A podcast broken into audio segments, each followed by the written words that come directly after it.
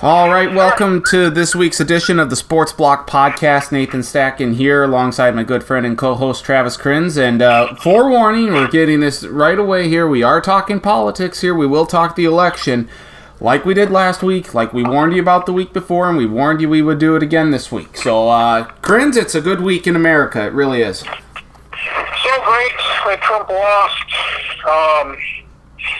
It was, a, it was a very memorable week. I'll remember this week for as long as I've got a memory. Yep. It was a, lot of, a lot of things happened, and it was a a hell of a week, this first week of November. Mm-hmm. Um, let, let me just get to the, the two things that I loved most about this week, and we'll get we'll we'll then uh, you know, we'll talk about sports because there's not a lot to talk about, and then we'll get to heavy uh, on the election stuff, but. My favorite, th- there's no one better in the election business than John King of C N N. Him on the magic wall is fantastic. He is the best at what he does, without question. I also appreciate how civil, how professional Chris Wallace of Fox News is. He is the last great pillar there of journalism and journalistic integrity. He is fantastic. Those are my two big stars from the weekend. I watch C N N probably ninety-five percent of the time. Yep. Uh, Steve Kornacki's good as well on M S N B C. But besides that, I watched yeah, John King. He was uh, he was excellent. He was going in and out to the counties and this and that, and then the Walt Blitzer. They were they were excellent. So John King. He's a big winner in the election. Mm-hmm. And uh, yeah, well, I watch C N N pretty much the entire time. Really didn't even watch the networks. And once in a while, got to M S N B C if C N N was on a break. But they really spent the first, what, ninety minutes of the night on Florida. There's really nothing else was going on. Yep. And they were just breaking down Florida. So and he, he gave me all the information that I wanted. Uh... County by county, how they vote last time, how are they voting this time, what votes are out. Underperforming versus overperforming. It's very, uh, very important, important information, and, and he got all of it. So yeah, C N N, this is really their best week they've ever had. Yep. I think it's it when not, not Tuesday, but Wednesday. I think their second most watched day ever. They, they, they really won the week. Yes, they did. Yes, they did. So we'll get to all that here. In uh, a little bit, like I said, there's not a whole lot to talk about in the sports world. Uh, Notre Dame did upset number one Clemson, who was without Trevor Lawrence again. Uh, did you watch any of this game? This was a very good game back and yeah. forth. Um, I'm not surprised that Notre Dame won, uh, but certainly this was a... Um, it, they had a much better chance with Trevor Lawrence not playing. I thought they'd win, and then at the end of the game, I'm like, well, Clemson's probably going to pull it out. I think Clemson was a four and a half point favorite, and, you know, with their quarterback. And I thought, if, you know, I thought uh, Notre Dame would win because of that. And uh, I watched a little bit of it, and it looked like a very, very good game. Lots of points, lots of back and forth. So, um, kind of like we said last week, what does this do with Clemson with the playoffs? Like, if they lose another game, they're done. But yep. They're still fine with the playoffs, and these teams will probably play again. In the in the A C C title game. Yep. And if uh, Clemson were to win that one, which they probably will, uh, you know, Clemson, Notre Dame, Ohio State, Alabama. I was kind of looking for that fourth team in there. Is Notre Dame that fourth team? If they only losses to Clemson and they beat Clemson, I would say Notre Dame right now would be your, at least my favorite to be that fourth team. Yep. Well, if they lose to Clemson. Georgia's done. Uh, I think Florida has a chance, but they would have to beat Alabama. And this is a w- weird year for the S E C because you're playing only conference games, but Alabama, I mean, yes, they, they did beat Georgia, and that's that's very big, but they don't have what I would deem to be like all that difficult, all that much difficult of a schedule. Um, L S U was bad. Auburn is not great. So, yeah, they do not have. And they, and they finally beat Georgia. It seems like those teams play once a decade. So, like, uh, like Alabama and Clemson, again, are the clear top two. Yep. Uh, let's see. Alabama plays L S U this week. Mas- maybe. Masters maybe. Week. Maybe. Maybe. Uh, maybe. They have Auburn coming to their place. They play Kentucky, and they're at Arkansas. So there's not much. There's not much that I'm seeing from Alabama that tells me that. I mean, I guess the Texas A and M win looks a little better, but there's not anything that really sells me on them saying like, hey, if they lose one game, uh, they can well, still make it. They beat Georgia. They did beat Georgia, and that's big. Yeah, okay. I mean, yeah, Florida handled Georgia pretty good, so maybe that's not great, but. They're Alabama. I mean, they're, they're in the deal. The M A C came back, so congrats to them. Uh, the Pac twelve was supposed to come back, and uh, Arizona State inexplicably lost to U S C, so Shotty's Trojans are uh, alive and well. Uh, we had uh, uh, Cal and uh, Washington already postponed for COVID reasons. Uh, that's not good news for them. So, yeah, the Pac twelve... You're you're there, but it's uh, already off to a difficult start. Is Indiana Ohio State next weekend? Uh, let's take a look at the old. Because I think I saw somewhere. I haven't looked at the schedule this week, but I thought I heard there were no ranked games this week. Um, yeah, Indiana. Indiana, Indiana plays Michigan State this week. And you are correct. There is not one game pitting ranked teams against one another. And, yes, Indiana, uh, Ohio State. Indiana is tenth in the country. tenth. Which is okay with me. Coastal Carolina is ridiculous. Indiana. At least Indiana's. They beat Michigan. Michigan is, you know, Michigan. Penn State is struggling. Winless. But at least they've got some wins you can point to and say. At least you understand. Yep. Coastal Carolina is still stupid. Liberty being ranked is still dumb. But, oh, um, oh, oh my gosh! That that that blocked kick, field goal for a touchdown. Virginia Tech had the game. Oh wait, they iced the kicker, oh and then he wins. Oh my gosh! Oh, it's just terrible, just terrible. And then you got you know Cincinnati and B Y U and whatever bowl games we have this year. You can have some interesting, interesting matchups. Like mm-hmm. B Y U hasn't played anybody. And they got two games left. They should be undefeated. Are they eighth? Seventh, eighth? Yeah. Cincinnati, yep. B Y U. So they got those two teams. If there's every year where we get to a, a weird team in the playoff mm-hmm. for the first time, those would be the, the top two. If they went out, and we got some conference title games that go certain ways, maybe uh, maybe Cincinnati or B Y U is a playoff team. Very unlikely, but they're... They're very close. B Y U has to play North Alabama here this week. Ooh, that's a tough game, I tell you what. And then uh, San Diego State. And that is pretty much it. Uh, I don't think they're playing Army again. I know that game was postponed. Uh, we'll see. I don't know if that'll get re- made up here at some point. But, yeah, uh, B Y U looks awfully good. You know who looks even better than B Y U? Dalvin Cook. He's cooking. Kriens, two hundred plus yards rushing, two touchdowns, two hundred six yards rushing, if we want to be just fully honest. Uh, two hundred six yards rushing, forty-six receiving, two touchdowns. Vikings beat the Lions on Sunday despite getting two pots, two punts blocked. That's not good, but Dalvin Cook is the real deal. He's really the best at his position in the N F L. Yes, he is. Yep. Oh. So, yeah.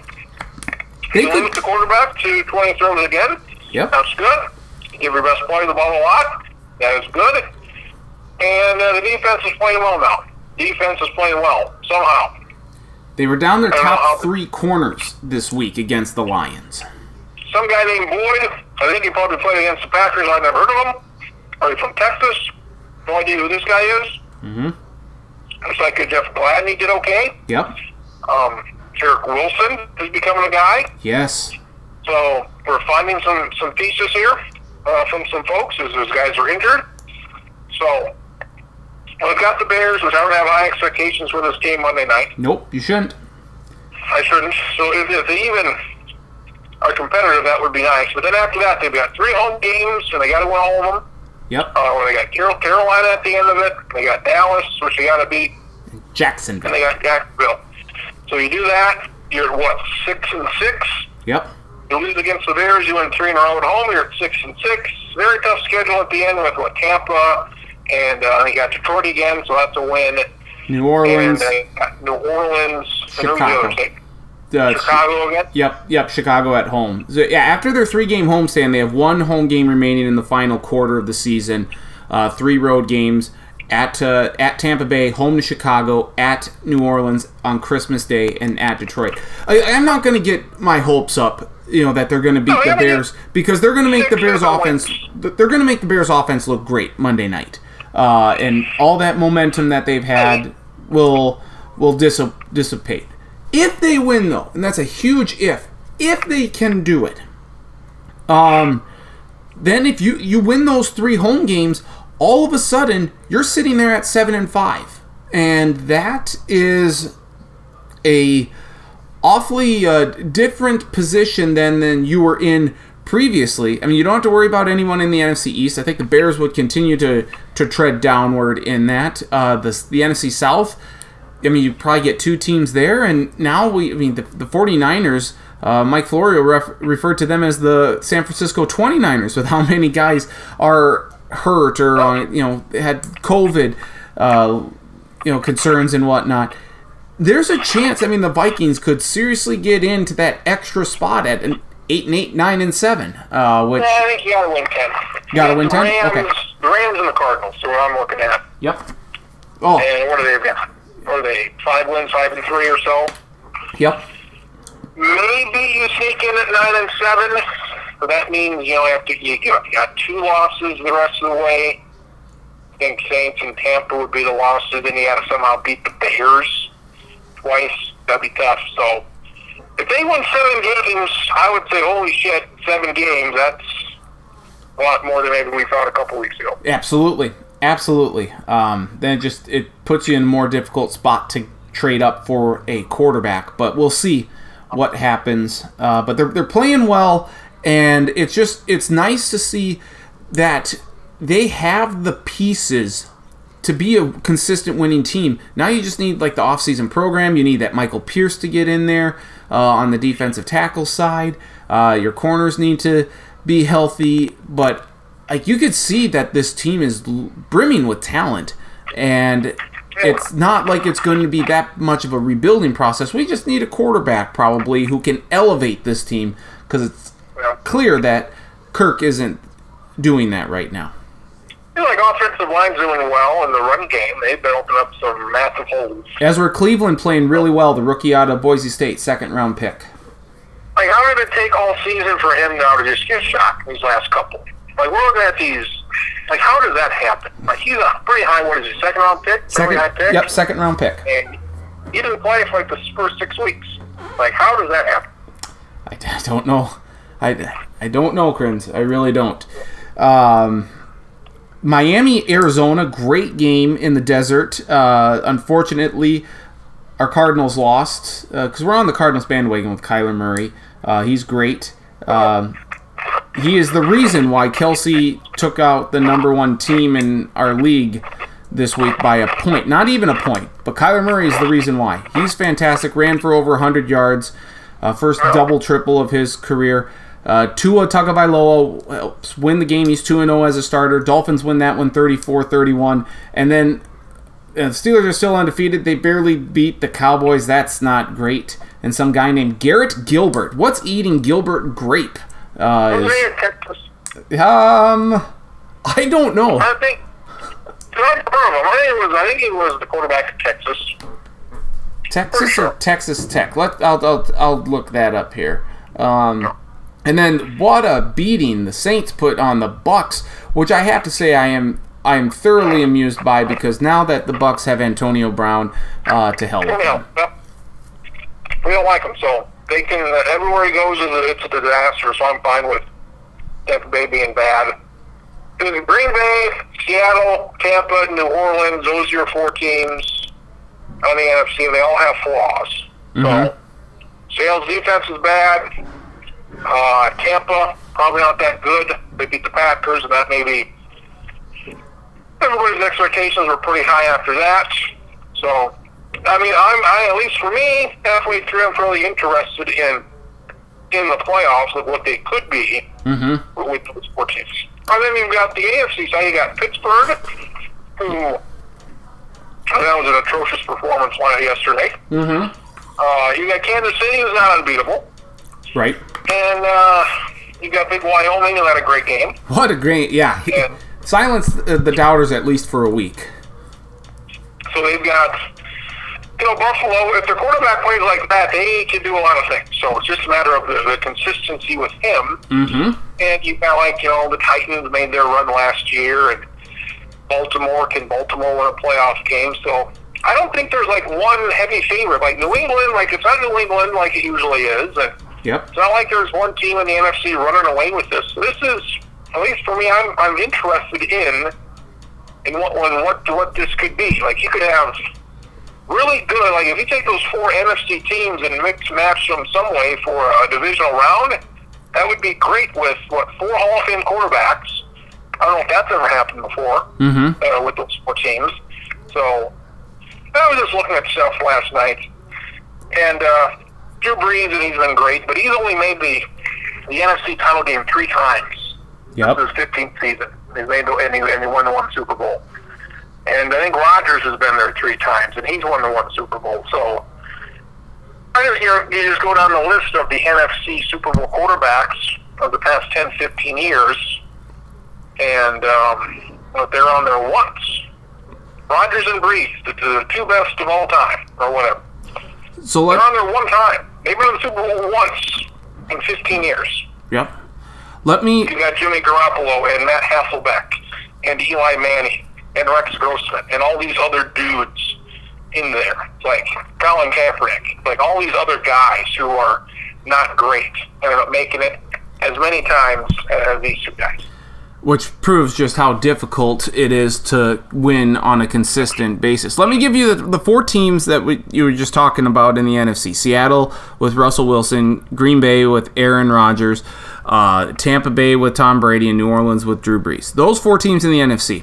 And then we have the A F C. You have uh, Kansas City with Hall of Famer Patrick Mahomes. We have uh, Pittsburgh with Big Ben. You have Baltimore with Lamar Jackson. And then it's a it's a coin toss for me between Tennessee and Buffalo.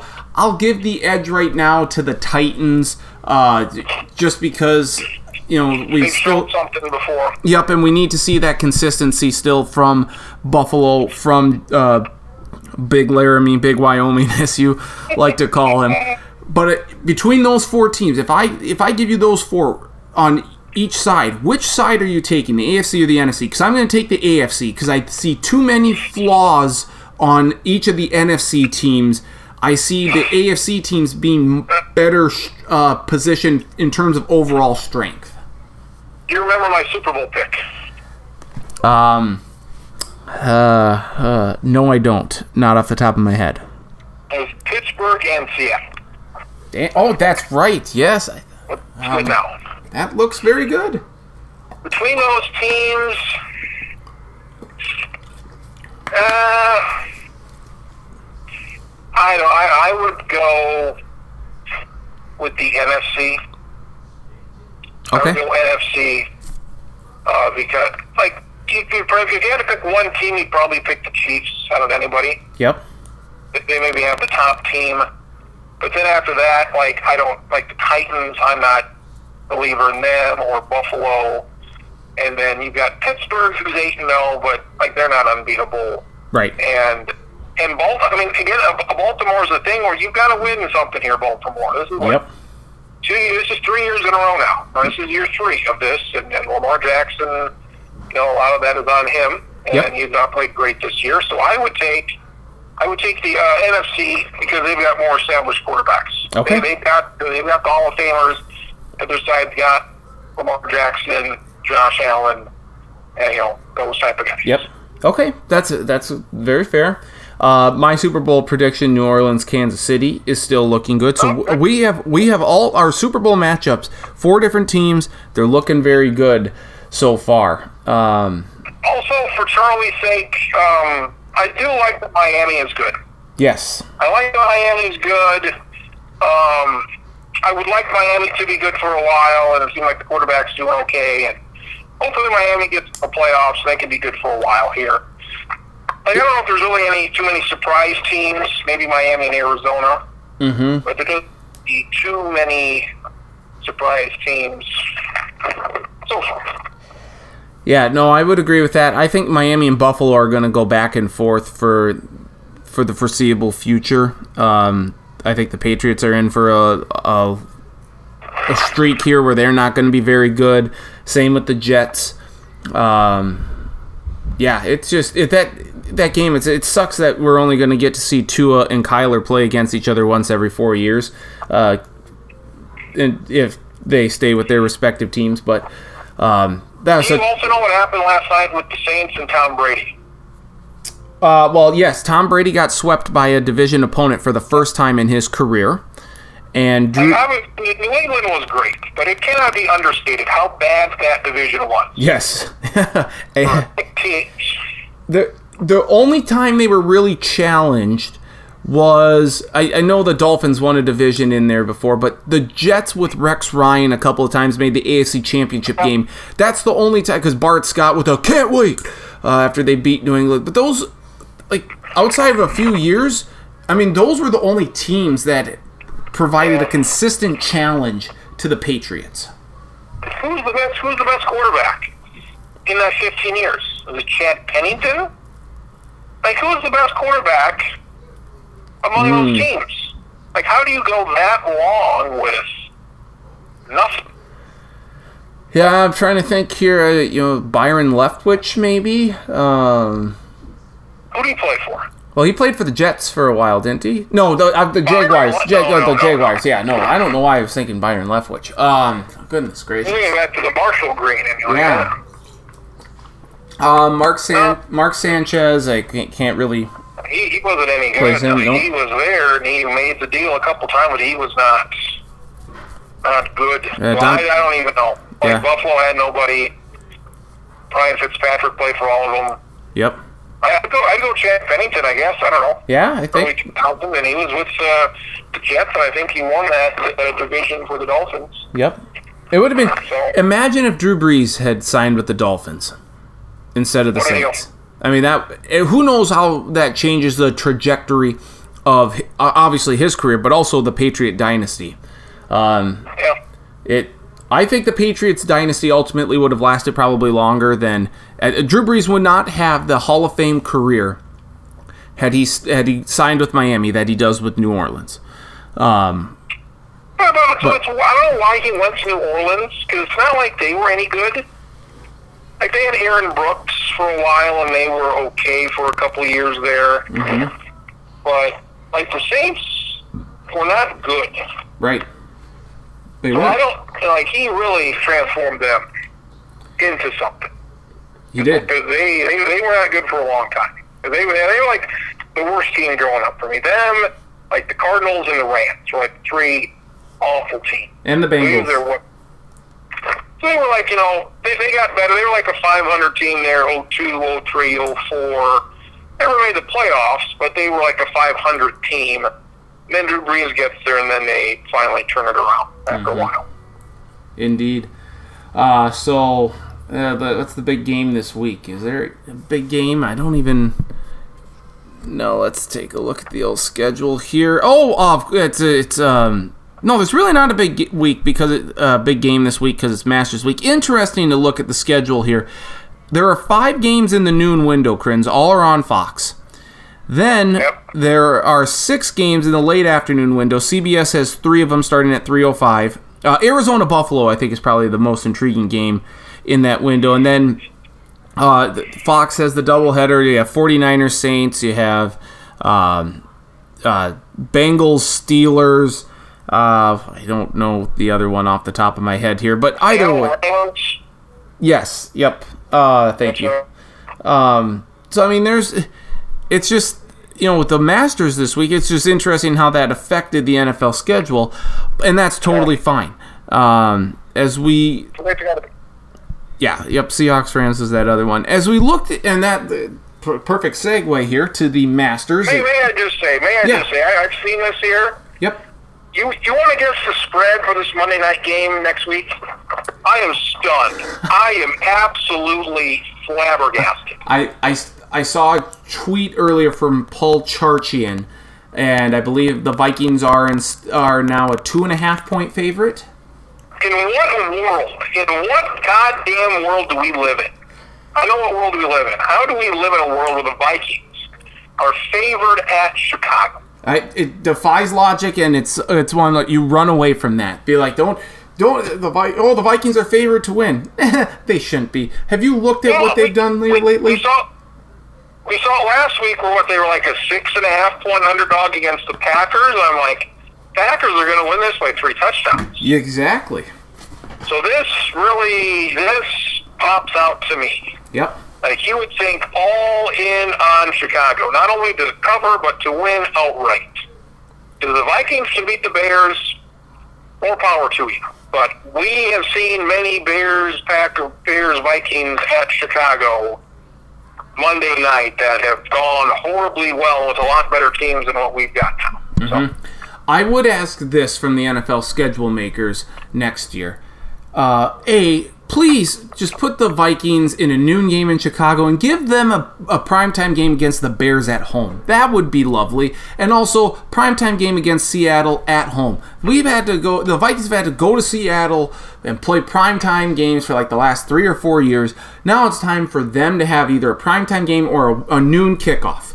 Uh, I know the Seahawks uh, streak of ten straight games where they win in that one o'clock window. That has since been snapped by the Bills yesterday. Russell Wilson, four turnovers, two picks, two fumbles. But that's what I want. I want primetime games against Seattle and Chicago at home next year and not uh, at, at Chicago because it's it's ridiculous and I'm tired of it. Vikings next year are at N F C South, uh, one opponent N F C South. So yep. that uh, Carolina. Potentially. Tampa, Atlanta. So probably Carolina or Atlanta be at them. Mm-hmm. If the Vikings finish third in this division, then they'd be uh, hosting an N F C East team, which should be honest to Christ anybody at this point. I hope it's, I hope it's Dallas. Yep. But uh, Vikings get to play the North and the A F C West, or the A F C N F C West. Yeah, at Arizona, they get to play the Rams. They yep. get to host Seattle. They get to host. Uh, Cleveland and Chicago. They're at Cincinnati and Baltimore. So that's uh, I like that schedule. Yep. New teams. You, you don't see the Browns very much. Nope. You don't see the Cardinals or the Ravens all that often. I will put my wish list together for uh, after the season, depending on where the the Vikings finish and like what I kind of forecast in terms of the times and stuff that the Vikings would play in. I'd like to see a late afternoon game for Cleveland and Pittsburgh. Um, I think that's reasonable. Uh, the Browns because of the Kevin Stefanski deal and the Steelers because it'd be a good game, hopefully. But uh, I digress. The the Masters are this week. It's it's new because of you know COVID, of coronavirus twenty twenty. By the way, vaccine, uh, Pfizer, ninety percent effective. We'll see if that uh, is the real deal or not. But um, the Masters is this week. And it's weird that it is obviously in November. Normally it's in April. They're changing, you know, the, the time, the t- the television times and stuff. They're starting at nine a.m.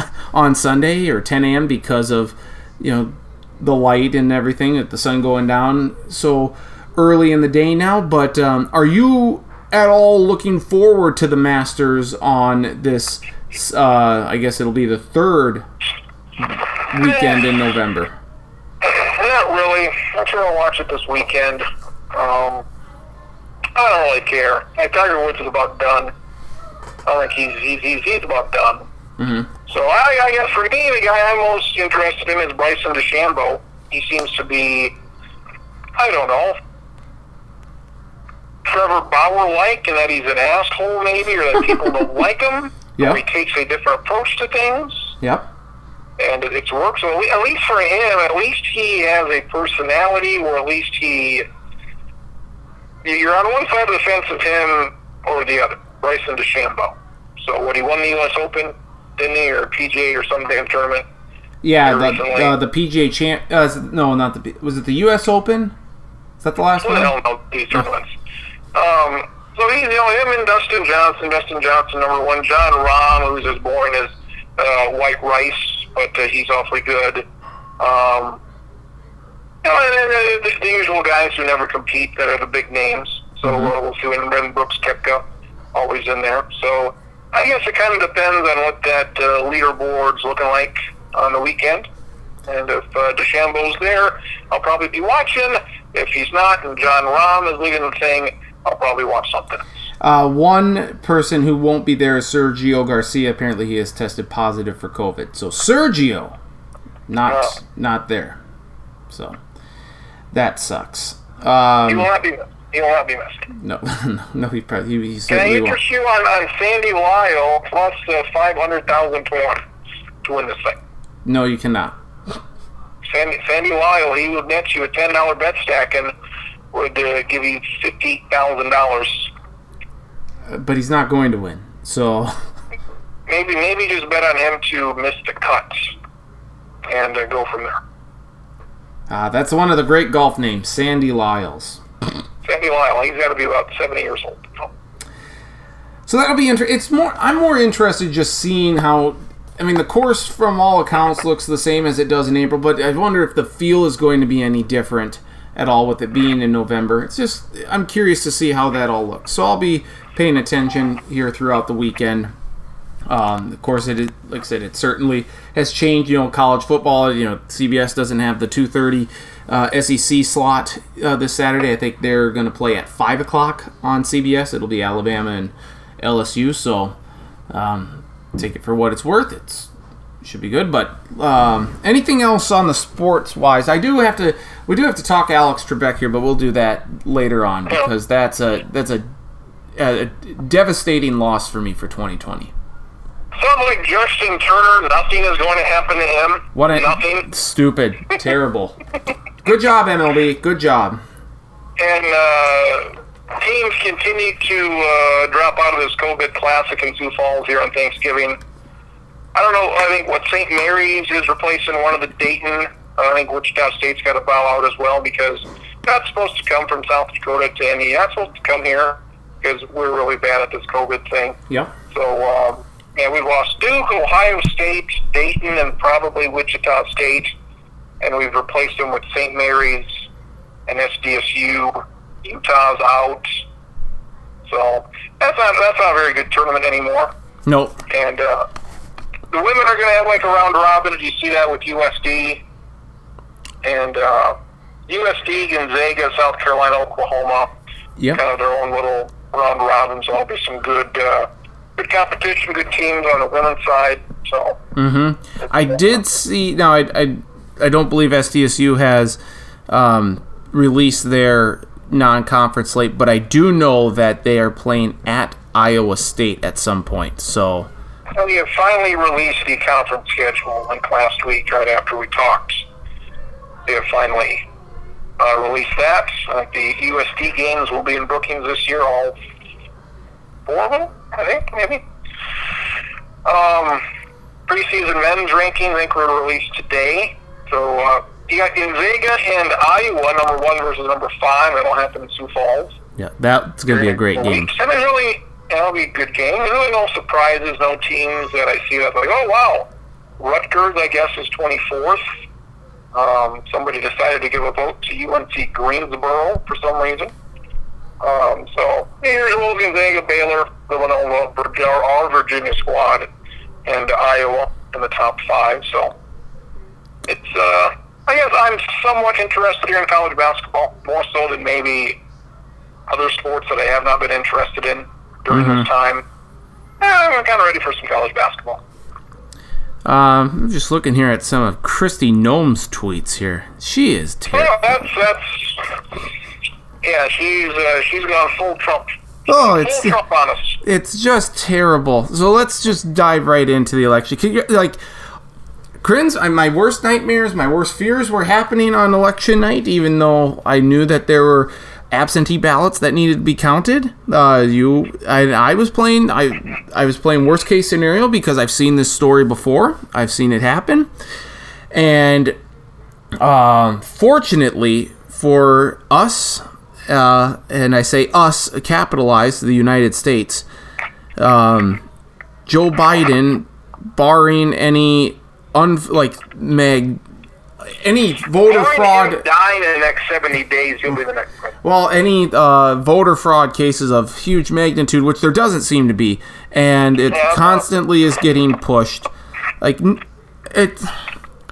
Let's just. I just want to get your thoughts. I mean, it's very great that that Biden is the president. That's who we wanted all along. Uh, he's the right person. He's the better candidate. He's the better person. Um, and it took us a while.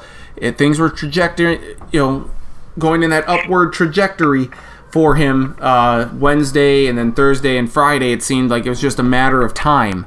Um, but it, it was what a wild week it was in the U S Uh, during election week.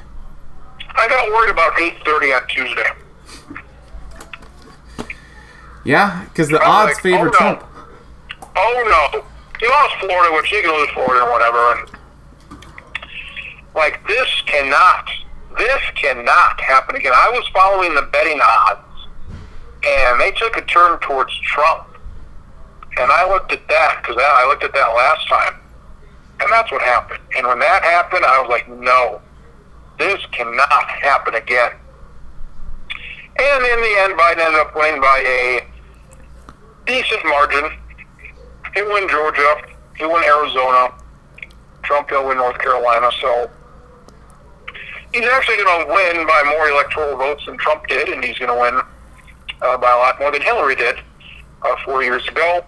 Uh, the voter fraud thing, I guess I, I like this comparison of is the uh, new birtherism. Like, uh, with, I mean, that's what it is. Yeah. It's just something they make up. And um, uh, I guess the thing that sticks out to me is that we're, I guess, supposed to be nice to these people now, and that's the thing, unity, that's the word. Yep. um, there's got to be consequences for how these people act. And hopefully the consequences was this election, and... And yeah, these are the worst people in this country. These are the dumbest people in this country. I just look at Russia just steamrolling us with misinformation to where people can't can't figure out what's fake and what's not real anymore. The voter fraud stuff is fake. There's no widespread examples of it. Um, I've seen too many people post about it and believe it, mm-hmm. to where it's sad that these are functioning people in, in society. Mm-hmm.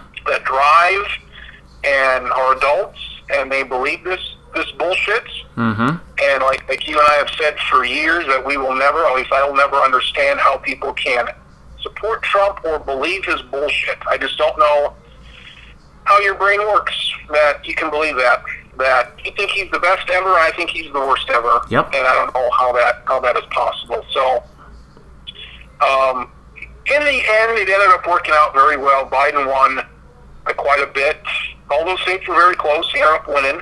Mm-hmm. Um, and essentially, there were thirteen swing states, if you want to look at it this way. Yep. Uh, four years ago, Hillary won. The states Hillary won by more than five points. She got one hundred eighty-seven votes. Trump got the same. He had one hundred eighty-eight votes four years ago from the states he won by more than five points.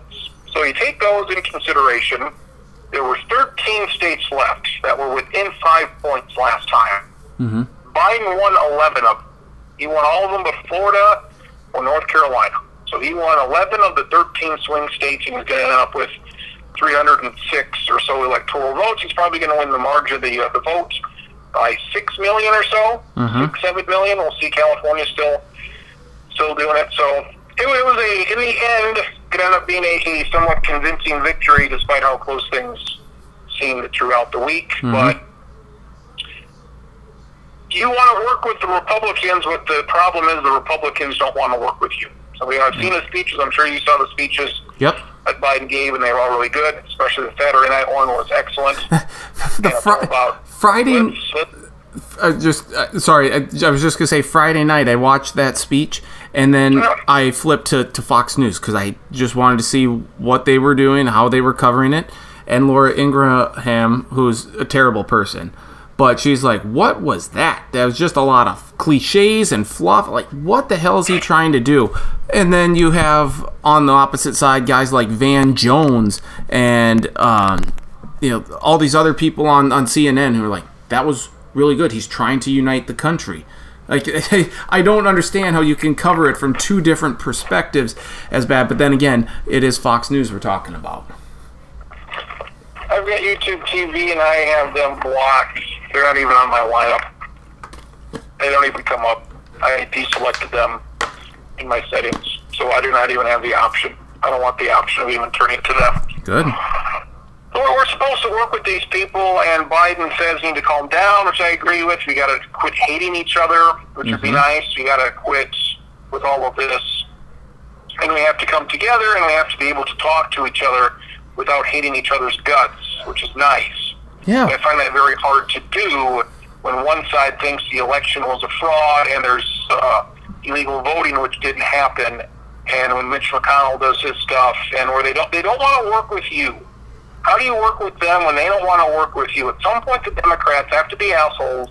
Say, fuck you. We're going to do what we want to do. We're not going to play with you at all. We have won seven of the past eight presidential election votes. The people do not like what you do. They like what we do. That's why we won seven of the past eight votes. If they gave a shit about you, maybe they'd vote for you. But they don't. And I also don't like that somehow the Democrats win and now they have to cater to the Republican voters and say, how can we win the Republican voters? How can we be of service to those uh, who did not vote for us? If you didn't vote for them, again, I say, fuck you. I don't give a shit about you. I'm only concerned about the people that voted for us. Because Republicans sure as fuck don't worry about me, because I don't work for them, and I don't vote for them. Yep. So if one side's going to play this game, both sides can play this game, and we can see who the fuck wins. Because we're yep. not going to get anything done if the Democrats go on this thing thinking they're going to get some sort of deals worked out. No, so, yep. Their idea should be like Republicans, win at all costs, executive orders, pass shit that works. Because Republicans don't pass a goddamn thing that works. Get yep. back into the Paris Climate Agreement, which yes. we got out of last week. Yep. Get back into this Iran nuclear deal. Do all these things that Obama or that uh, Trump did, get rid of them. And it sounds like Biden is doing that. Yep. Have a COVID task force that actually meets and that you actually listen to. Keep Fauci. Biden, that's one of the first things he's doing. So yeah. do all of this. So I don't have any sympathy for any Republican asshole out there that's sad and being a little bitch because their racist piece of shit lost last week in a convincing fashion. I don't give a shit about you or your goddamn feelings.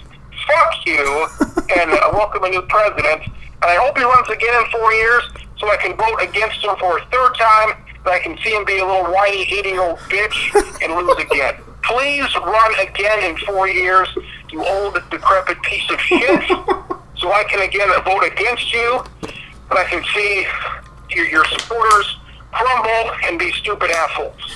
And as as, uh, as I wrap up this little thing here, we've been under we've been under a I Q test for the past five years, and about half of us have failed. And we continue to fail. Mm-hmm. So if you like Trump, if you think the election was rigged, I don't give a shit if you're my long-lost friend. Fuck you. You're an idiot. I don't want to be around you. I don't want to be around you anymore. So that's what I feel about that. You are strong. Coming in strong. Coming in hot with that. So let me... There's a lot to dissect here from this. Yeah, it's a lot of, lot of four-letter words and you And you know what? I think we were all angry. Well, not all, because seventy million weren't angry. And I will say this. That is a... It, I will give a lot of credit to to, to President Trump for uh, for rallying his base and doing the rallies and stuff. As, as, uh, as terrible as it was, you know, COVID-wise and spreading and stuff, for him to be able to go to all these little pockets like in North Carolina and parts of uh, Pennsylvania and... all, all these other states that he visited, that he rallied at in the, the coming weeks, he got people to really go out and vote. And that was the vast majority of the people that came out on Election Day were Republicans, because he had said before, don't trust the mail, it's not good. Whereas Democrats were like, hey, you know what, do a lot of the absentee, do a lot of the mail-in ballots uh, this year because of COVID and stuff. So each side. How did Trump vote? Did Trump, did Trump vote in person, or how did he vote? I think he voted by mail. I might have. Se- I may have seen that. If that's a. If any uh, dumb son of a bitch brings up mail, uh, mail-in voting, I'm going to ask him, how did the guy that you like? How did he vote? Biden, he voted in person a couple days before the election. Mm-hmm. Uh, Trump mailed his in his ballot. So. And he was on he the. Dist- he, was, he distrusts the system so much he's going to use it. Yep, and he was on and he was on the golf course on Saturday. Um, As that, so that was excellent. It, that was excellent. As the decision comes down, he's doing what he's done more than anybody's ever done anything ever, which is golf. And and yet he criticized Obama for it time and time again for going out and golfing, and here he does this all the time, and no one says a, a thing about it, which is just absolutely uh, insane to me. Now, again, so so you have that portion of it, and then the people are like, oh, there's voter fraud and all this stuff. Well, in Pennsylvania, the Republican-led uh, legislature, and I don't know if it was, I think it might have been the governor too, had they created a rule that said you cannot count any absentee ballots or mail-in ballots until seven a.m. the day of the election. Well, do you really think that's practical when you have all these people coming in to vote, that you're going to have people being able to count all these up in a in a fast uh, and efficient fashion? No, you're going to wait with those until after the ones that are like voting that day. That's how they do it. That's how other states had said it beforehand. So all of these uh, these comments about, oh, where are they, all these people voting from? Where are all these votes coming from? How come there's so much more predominantly more towards Biden and stuff? That's because the Democrats said, we, if you want to do the mail-in ballot this year, that's probably preferable. They pushed that more than than the Trump team did, than the Republican side. And there were specific laws in states, some led by Republican-controlled uh How, like senates and governors, that said you cannot count the vote until the day after the election or a couple days after. This is not, this is not startling revelation. This, they're not digging up uh, bags of votes from the from the dead, from the graveyards to, uh, to to count in favor Biden. This is how it was set up, and this is how it was set up months ago, not just the day of. So that is a ridiculous argument that people can't comprehend, and it's unfathomable to me that they can, because when you bring up a state like Pennsylvania and you're like, well, did you know the Republicans did that? Well, I mean, there's got to be something else. Like, there's still, there's still voter fraud and all this other garbage. There may be a few instances of this, but there are not thousands and thousands of uh, of cases of voter fraud. And if you want to talk about intimidation and suppression, think about what the Republican Party did, what Trump's MAGA supporters were doing, blocking highways, sending letters to people. I, I have a, a coworker who I posted something on Facebook about someone had sent someone a, a letter. I don't know if it was someone she had uh, knew or just saw this on social media and said, I see you're uh, a Biden supporter. Well, I hope your that your house is uh, fire protection and stuff, because there's going to be damage and stuff if this happens. Like, these are these are threats, and we know who they're coming from. How can you support that?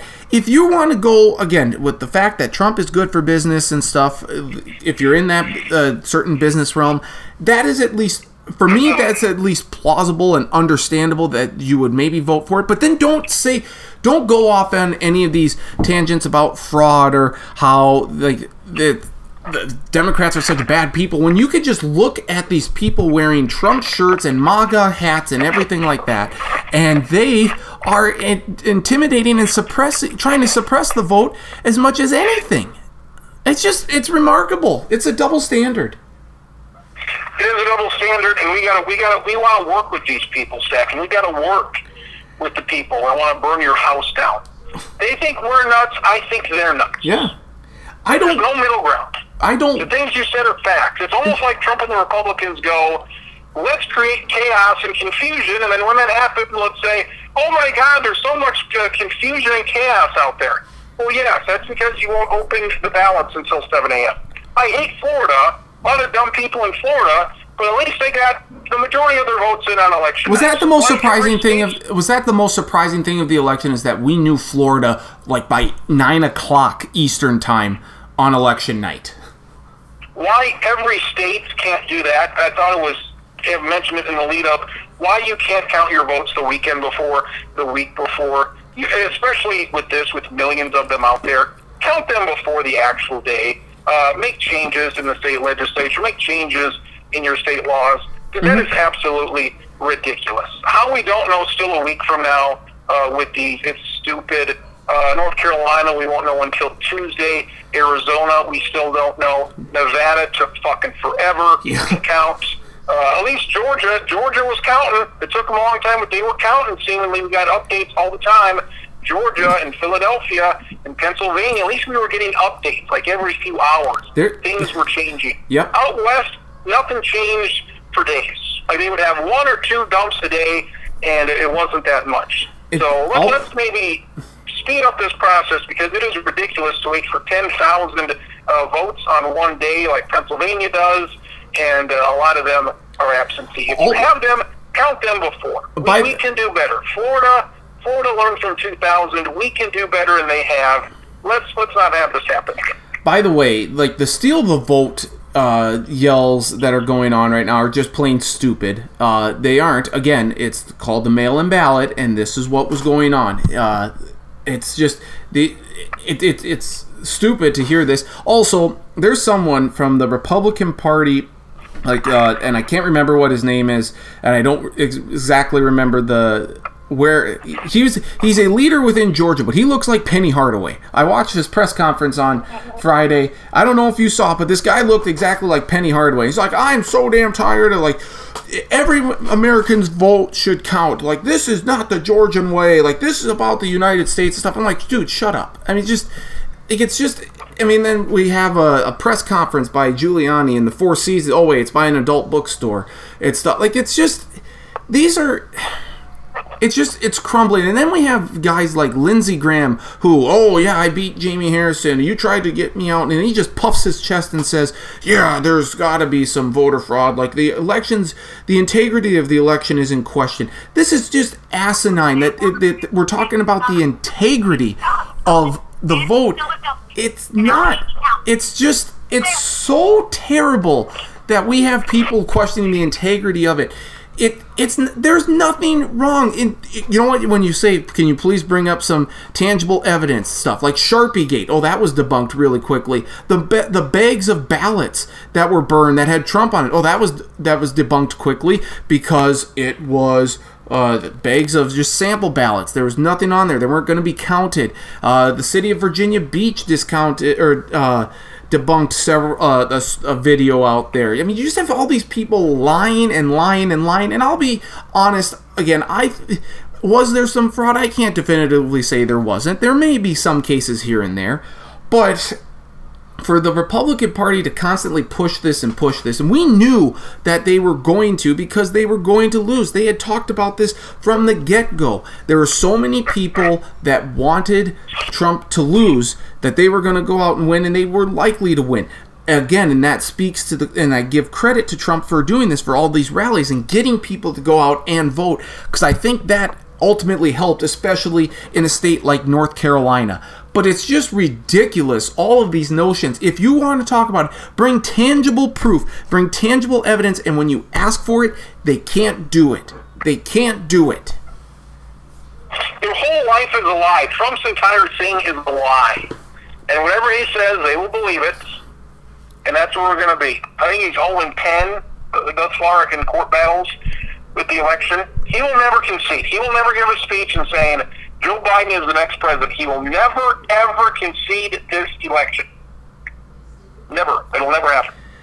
It's also, to me, because I heard or I, I saw a headline that the Senate's going to, uh, because it's Republican-led right now, and I do think that the Democrats hurt themselves. I mean, they were so focused on on Biden, but I don't think on, on Biden beating Trump, or just beating Trump in general, that I don't think they that their message was abundantly clear, especially when it when it came to like the defund the police stance and stuff. Uh, I know a Virginia Democrat uh, mentioned that that that kind of hurt her in her race. That it was a lot closer. So I do think that that hurt their ability to pick up a lot of seats in the Senate. We do have a couple of runoffs in Georgia. I doubt. Uh, I bet at best it'll be a split for the Democrats. I don't see both winning. But so you have this Republican-led Senate that's going to refuse to really work with Joe Biden or pass anything that the the Democratic-led House, which didn't gain many seats. Again, that I think speaks to their overall message leading up to it, that they weren't crystal clear on several major issues. So that's something that the Democrats must work on, if because the Republicans are set up pretty nicely to do something in twenty eighteen, gain more seats in both the Senate and the House, and then that can help for the presidency in twenty twenty-four. But and I would hope that people are going to look, and if they say in twenty twenty-two, oh, Biden hasn't done anything, well, has the Senate past anything? Because if the Senate's not willing to work with the president and the president-elect, I'm sorry, and President-elect Biden wants to work across the aisle, he wants to uh, unite people, he wants to unify, he wants just the, to the nation to to get calm again, and he, I'm going to take him for his word. And people could say, oh, he hasn't done anything for forty-seven years. Well, no one divided a country more in forty-seven months than Trump did, so shut up there. Um... If Biden says he wants to do it, then the Senate has to at least show that they are willing to work with him. But as we know, considering who's in there, like Lindsey Graham and Mitch McConnell, it's very unlikely that that will happen. And I would hope that Americans will see this and say, yes, we need... Uh, Like when they come to twenty twenty-two, if there hasn't been a lot that's been accomplished yet to this point, they'll look and say, well, how has the Senate worked with the president? That will tell it all. They were okay with the Supreme Court justice in a few weeks. They weren't able to pass any COVID relief from earlier this spring. So if they want to do something, yeah, they can do something. Like Mitch McConnell's one of the worst human beings ever. Yes, he is. And uh, he needs to shrivel up and go away. Mm-hmm. Go so, in a shell. Yeah, I mean... Just do executive orders. Just bypass them. Do whatever you can. Pass a bunch of stuff. They don't need them. Say, we're doing this now. We're doing all this stuff. We don't have to, uh, or we're not using you because you are not. You don't want to play. You don't want to uh, compromise. You don't even want to do your jobs. But you just screw them, bypass them, and uh, get things done. I have heard that, you know, there's been talk about Pelosi using the uh, invoking the twenty-fifth amendment on if the president, like, the president isn't able-bodied, like mentally sound and stuff, that it would be uh, Kamala that would be in charge, and then eventually, uh, for all intents and purposes, it would be Nancy Pelosi. Um, and I heard over the weekend uh, that it it's not done for Trump, but for Biden, because they think he's not mentally fit enough. And if that's... I don't. Has anybody seen Donald Trump speak in the last five years? Well, you, you would you would think that. I don't. Has anybody and, not been mentally fit for office? It's this stupid apple. I have seen. Remember when he said put bleach? Remember when he said drink bleach? Yeah, yeah. Inject You're yourself with bleach. Yeah. Um, Inject white into your body. This is the stupidest man we've ever had as president, and that's not even worth a debate. The dumbest person I have ever seen in a high-ranking position. And that includes the governor of the state in which I reside, which is saying something. Uh, there, I guess, no, where was I going with this here? All I'm saying, I guess, no, like, the, like no, I know that this, like, in the beginning of, like, October, so I Googled it, and I haven't found anything that it was deliberate, it's deliberately going towards Biden, because why would you put something in there if... Uh, you aren't even sure that your candidate's going to win. This would seemingly be for Trump, and I was like, no, this is for Biden. I can't, I don't think that's the case, but these are the sorts of things then that make me distrust anything that anyone says. So, so I'm going to ask you, have you heard of this in terms of it being for Biden? Now, to me, that's just is asinine. It's asinine. I've never heard of that at all. I've heard the twenty-fifth amendment for Trump because he's an idiot. I've, I've never heard that for Biden at all. know. I, like people like to say, let me let me give you one example. There was one girl who I used to work with uh, here at the radio station. She was in sales. I really liked her. We talked. We were friends, I thought. I haven't seen her in a few months. But let me just read what you what she said here a couple days ago. She said, what I know for sure is that a man who can't even complete a full sentence and had eleven people show up to his rallies did not fairly beat a man who was clearly pro-American and has thousands upon thousands of supporters at every single rally, no matter what state he was in. The blatant proof of fraud staring us in the face. Even still, you won't see us Republicans out rioting or looting. She also said socialism is right now on our front doorstep. Scary thought, but God is still in control and will always be. He's got a plan. He will not forsake his followers. All this bullshit she believes in. I Keep saw a lot of that. I saw a lot of that same sentiment. P S. Glad I bought myself a gun when I did. I don't care if I see this person ever again or talk to this person ever again. If you're that dumb, I can't help you. I can't help you at this point. If you're so far along in this process that you can't see this, um... I don't know what to say. He's I don't got, know what your parents did. I don't know how you... He's got a speech impediment. Know. I'll never know. I'll never know how people... I will never, never know how people can believe this and wh- why you would want to hit your horse to Trump. Everything he touches dies. We haven't talked for, about COVID, but we're, we're at all-time highs. Yeah. Somehow, ten months into this thing, we were at all-time highs. And we still don't do it. We have to wait for a new president a year later to actually do something about this. And what did what, what did Biden, the Biden campaign, tweet out or say or release after they were seeing all of the celebrations in the streets in Philadelphia and Washington, D C and Atlanta and everything? They said, please adhere to the C D C guidelines and celebrate responsibly. Like they're trying to say, hey, it's great, you know, go out and celebrate, but please do it responsibly. Could they have maybe done it a little more forcibly? Yes, but, I mean, at least they're saying, hey, don't, this is a big day, but you, we have to remember the larger picture here. Like they, they, and that's what they're doing. They're saying, we get it. The, the other side does not get it. Everybody that I saw out there celebrating because President Big Shit lost was wearing a mask. They were yeah. wearing a mask. I mean, the Philadelphia, New York, all across the country, Atlanta, Minneapolis, going nuts. I don't remember that reaction for anybody else. Not even for Obama. And people loved him. People were so excited, so excited on Saturday and Saturday night, taking to the streets to get rid of this dictator fascist we have under our control right now. They were so happy. Were they? Yeah. Tears were well, tears were welling up in my eyes as Biden and, and, and Kamala Harris were giving their speech on Saturday night. Because it's like, this country is not very good. And that has been proven here. This is proven Tuesday that there's a lot of bad people out there. Mm-hmm. But we all think and hope that maybe it's not as bad as it is. And this isn't going to get, this is going to get only worse here as we continue to go along. Good people versus uh, bad people, stupid idiots versus reasonable people, and we can, can't agree on a goddamn thing. That's become very apparent here uh, in the last few years. So as long as the good, smart people outweigh the dumb, uh, rural people, we'll be okay. But that won't always be the case. So, you know, it's probably going to be about, I don't know, three hundred, four hundred thousand people dead over the course of a year, if not more, over the course of a full uh, twelve months with this virus. So, I, I don't know. I don't understand people. Not a big fan of people because there's a lot of idiots out there, and I, I can't even, couldn't even begin to understand. My whole how many? Yeah. I mean, and I, and I blame Fox News. Oh, absolutely. I blame Fox News for that, yeah. um, and all the Russian information. You can blame them too. But uh, if Fox News was not Fox News and they weren't around, I think things would be a whole lot better. Yep. Um. Yeah, it's...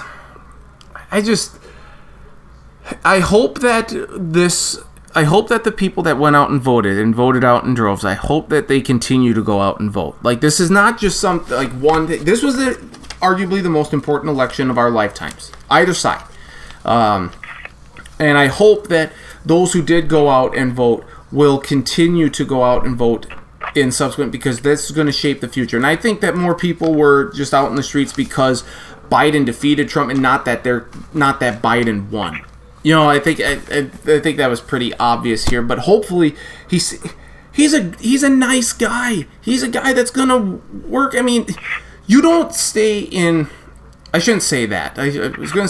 Well, here's the thing: I, like, we're actually gonna have adults yeah. run the country again. Yes. Adults run the country. Scientists. We're gonna listen to them, and there's gonna be a lot of things that are normal that I'm gonna look at and say, "What? We're doing that? We're going to do this with that? Oh, my God. Oh, yeah, that's the way it used to be." Mm-hmm. I just want... And politics, it's never uh, one hundred percent honesty, never one hundred percent truth. There never will be. But I am hopeful that uh, because of the lack of trust and the, the amount of discord in this country right now, I would hope that Biden and Harris are as truthful and honest as possible and not doing shady stuff. They're not hiding from the American people uh, vital information. I want them to be open and honest. I'm not a huge fan of Kamala. I, I just I'm not. I don't think she. I love her. I, I love her. I, I, I, I know you do. I absolutely destroyed Pence. Kamala Harris. Yep. She's the odds-on favorite to be the next president. I love her. I. I, I'm not a huge fan of her, I, but I want, but certainly she seems to understand the, the gravity of the situation. She understands the moment, and I think I, I'm hopeful for good things because she can't be any worse than Pence, but he was just, you know, kind of in the background. He's a fly on the wall for all intents and purposes. I think she'll have a much more vital role in this uh, presidency, and hopefully, just like, you know, Biden, Biden had a very significant role in, in Obama's administration.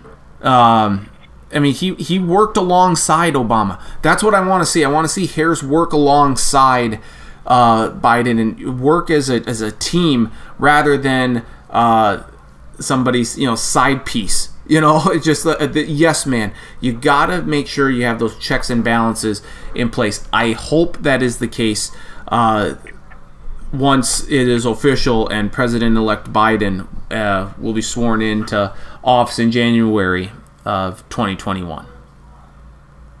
They she'll do a good job. Um, it was a big day on it. The whole week was amazing. It felt yeah. like your team won a big championship. Yep. That's what it felt like. It was great. It, and again, I will just say it for the... I will watch C N N every time for election coverage, in large part because of John King and what he does with that magic wall, and it changes all the time. Like Wolf Blitzer, it takes like it takes like a thirty second break, and like, oh, you know, we have some interesting stuff here coming in Ohio. Uh, and it's like, come on, Wolf, set uh, set John up a little bit better here, where we just talked to him. But he, it's just constantly changing and pulling out. He could switch screens. He is the best at what he does. John King is the absolute best, and I.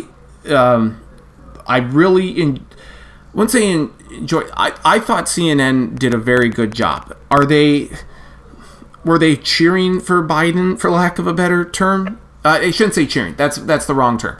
Were they, were maybe they a little more hopeful that Biden would win? I think absolutely. And it, it, you could see that, you know, Wednesday, Thursday, and Friday, that yes, it seemed like that. But I also find their overall presentation to be the best. I watched a... little bit of N B C. I wasn't particularly um, uh, thrilled or just like, oh, that this is something that I want to keep watching. But I really thought that I think C N N did a, a bang up job, and um, that Ari Mar- Arnon Markish or whatever, the Fox uh, News uh, decision desk guy, worked tirelessly. I mean, he. He said he called Arizona, like they called Arizona thir- uh, Tuesday night, and we're yeah. still not sure that that's going on, but he was very confident, so I appreciated, I saw an interview with him, I appreciated his openness and his honesty, uh, I, I liked what Chris Wallace did, but it was just very interesting watching between the two as things slowly progressed, how it was covered, and then once the, the, the announcement became official. Um, how that played out. It's just very interesting. I like the com- comparing the two, but I will take C N N dollar for dollar anytime that there is an election. It was very, very good. Yeah, very, very good. I was worried they were going to bed Tuesday night, and Wednesday morning things started turning around about maybe six o'clock or so Tuesday morning, Wednesday morning. Things started to look pretty good, and by Wednesday night, you thought, all right, we're, we got it. Thursday, then you just waited Thursday, Friday, Saturday. So it was, uh, it lived up to the hype. It was a big game, and the big game lived up to the hype, and the right team won. Mm-hmm. And all these next two months are going to be amazing. Just every, just try to wring the washcloth out of every last stupid thing that this idiot can pull out. It, it, it's it's fun how stupid they are. Again, I can only laugh. I don't know if I told you that, but at this yep. point, you're just going to laugh at them. Yep. You're just going to say, oh, if you said that, oh, what a dummy. Our our governor is very good at just lying uh, blatantly. I, I think she's very funny, very stupid. And, uh, and obviously, you can just replay these clips of what they thought four years ago and what they think now, and they're completely different. People were talking about the polls and how bad the polls were and stuff. Like, you know what? The, we had the, it, the, the we had the same issue in twenty sixteen, and Fox News and the Republican side were not talking about how inaccurate the polls were back then, and now all of a sudden it's an issue. I, I have a, I have a problem with that. Uh, congrats to uh, Governor Kristi Noem. She's on Parler. Uh, that's uh, free, uh, social media platforms that respect and protect free speech. So in other words, st- say dumb shit and hope that people believe it, because that's what's going on. That's st- it's just stupid. Hey, by the way, uh, we, we passed marijuana, both of them. I think we're the first state to ever do that. And uh, sports gambling. Medical and recreational at the same time. And she, of course, was against that. Um, I voted for both of them, and I voted, uh, voted for the sports betting, and that also passed. So I was I was very happy with how things turned out here. Um, there are one hundred five people in the state legislature in Pierre Stack, and one hundred five. How many are Republicans in South Dakota? one hundred five person, essentially, state Congress. How many people of the one hundred five are Republicans? Uh, think of whatever number, whatever number you're thinking of, double it. Really? Uh, it'd be pretty close. Okay, so say say this again out. You were saying how many people voted for it? There are one hundred five state lawmakers in Pierre, or one hundred five yep. state legislators yep. that we send to Pierre every year. Yep. Um, or is there a third? Or is it, uh, senators, there's thirty-five senators, forty-five, forty-five senators, thirty-five senators, I think. thirty-five senators, the rest are in the House. How many are Republicans, how many are Democrats? How many, uh, what, what's the makeup of South Dakota state legislature? I, With the Senate right now is what, forty-eight forty-eight for the U S Senate. It, what but, is the makeup for South Dakota? There's one hundred five lawmakers. seventy-five, seventy-five thirty. seventy-five Republicans, thirty Democrats, and I think that's probably overshooting it. ninety-four to eleven. Okay, yeah, we're way overshooting it. There are eleven Democrats in Pierre in the state legislature. There are thirty-five senators. Three of them are Democrats. Yikes. Yikes. South Dakota is a very red state. It is that. It is not ninety percent red. It's probably sixty-five percent red. So that is way off balance. That mm-hmm. is not a representative government, I would not say. I don't know. Yeah. ninety-four of your one hundred five state lawmakers are of one party. There's eleven Democrats in the state legislature. That is amazing. They lost like five seats to incredible. Yeah, it it certainly is. Um, I just and I, she doesn't like marijuana. And, and it's up to these state lawmakers now to come up with the marijuana laws. Mm-hmm. And uh, the governor had commercials out there saying she would like you to vote no on the marijuana laws. Well, we didn't listen to her. We voted yes, and both uh, passed both of them. So um, that should tell her something about what the people of South Dakota think of her. Yeah. This, this is, uh, as she said, as she said, uh, she was on uh, George Stephanopoulos' show yesterday yep. morning, and uh, which she had a quote out there, which um, I'm going to come back to bite her, because she says, uh, what did she say? She said that we are a government that gets its power from the consent of the governed, that is the people. The people said we want marijuana to be legal, therefore it's legal, starting July first. So remember that. You get your power, you're the government, you get your power from the people. people voting for marijuana, give them marijuana. This week, A B C's uh, Twitter handle accidentally said she was from North Dakota. I only wish. By the way, North Dakota voted a guy for a guy. A guy won the office who died of COVID the, uh, last month. And that's that's very sad that he died of COVID. We don't want that, but he won uh, an off. He won, uh, so his seat or whatever. So now they have to have a special runoff. It's like, oh my gosh, it's just unbelievable. Ignore the dumbest people alive. It's it's just weird. So I, I am very hopeful that Biden and Harris will be able to to do stuff. Uh, I I just hope everyone's receptive, but. I mean, we, I honestly, Kriens, and this, I'm fearful that the assassination attempts are gonna are gonna skyrocket. I'm a, I'm on on Biden and Harris. I'm afraid that you know businesses are going to be taken over by these uh, MAGA mobs. Uh, I'm afraid that the mini militias are going to pop up, sprout up all over the country, and try and take back their country. In which case, uh, the the National Guard I think can put an end to that pretty quickly. One would hope. But um, I'm not too, too worried about assassination attempts, but I am worried about just these people, these violent people. Yeah. So we'll see what happens there. Uh, unfortunately, the weekend was not full of all. But do you have any other thoughts on the election at all? It was amazing. It, it dominated everything for the entire week. Biden won. Thank God. Mm-hmm. Thank God. This cannot happen again. This cannot happen again with Trump and this shit. This cannot happen again. Uh, I'm sure you saw Van Jones on T N N gave yep. his emotional reaction. Yes. Yep. On that Saturday, he was crying. Yep. Um, and like you said, it came down to this. Like, being a good person matters. Of all not to seventy million people. Not to seventy million people, it didn't. No. But it should. And it ended up, finally, we won. Yep. So we won. So... being a good person should matter, and that's what it comes down to. If you like Trump, you're not a good person. I, I've said that many times. I gotta tell you, Governor Kasich from Ohio, I like this guy more and more. I hope he runs in twenty twenty-four. Um, I would vote for him. He just, he has it. They talked, Anderson Cooper talked with him on C N N pretty much right after the uh, election, or the after the um, the the announcement came through. And he was just so, like he said, I've known Joe for years. This is a great guy. This guy gets it. Governor Kasich for twenty twenty-four. That if he were there, I, I I'm curious to find more about this David Hogan, the the Republican governor of Maryland. He seems like he has a decent head on his shoulders. Um, these would be two guys that I would like to see potentially as, as candidates for twenty twenty-four. This would make me at least listen.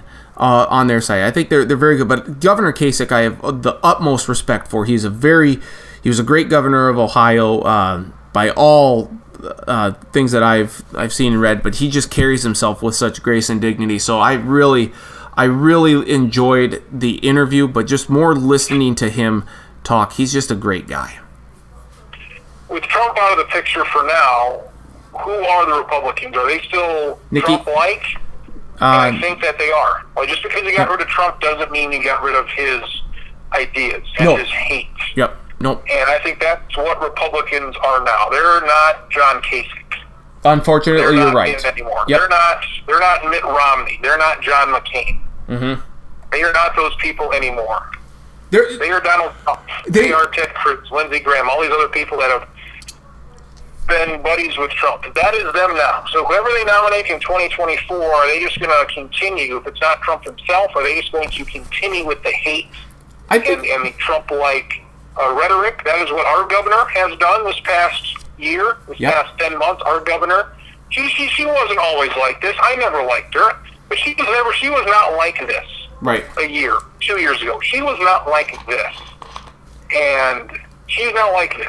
I think she should win re-election in two years, no doubt about it. I don't. It was close. She won by five points two years ago, but I don't think there's not a doubt in my mind she'll win. As, as terrible as she's been, she'll win in two years, um, I think easily. But they, they, they continue to be the party of Trump. And the Trump hate, I think, is going to stick around uh, maybe for good. They're, that's who they are. Yep. If that's who they want to be, then, then that's their choice. I don't think it's fair. I, I don't think it's fair to characterize all though in that, and that's paint that them the entire party with a broad brush.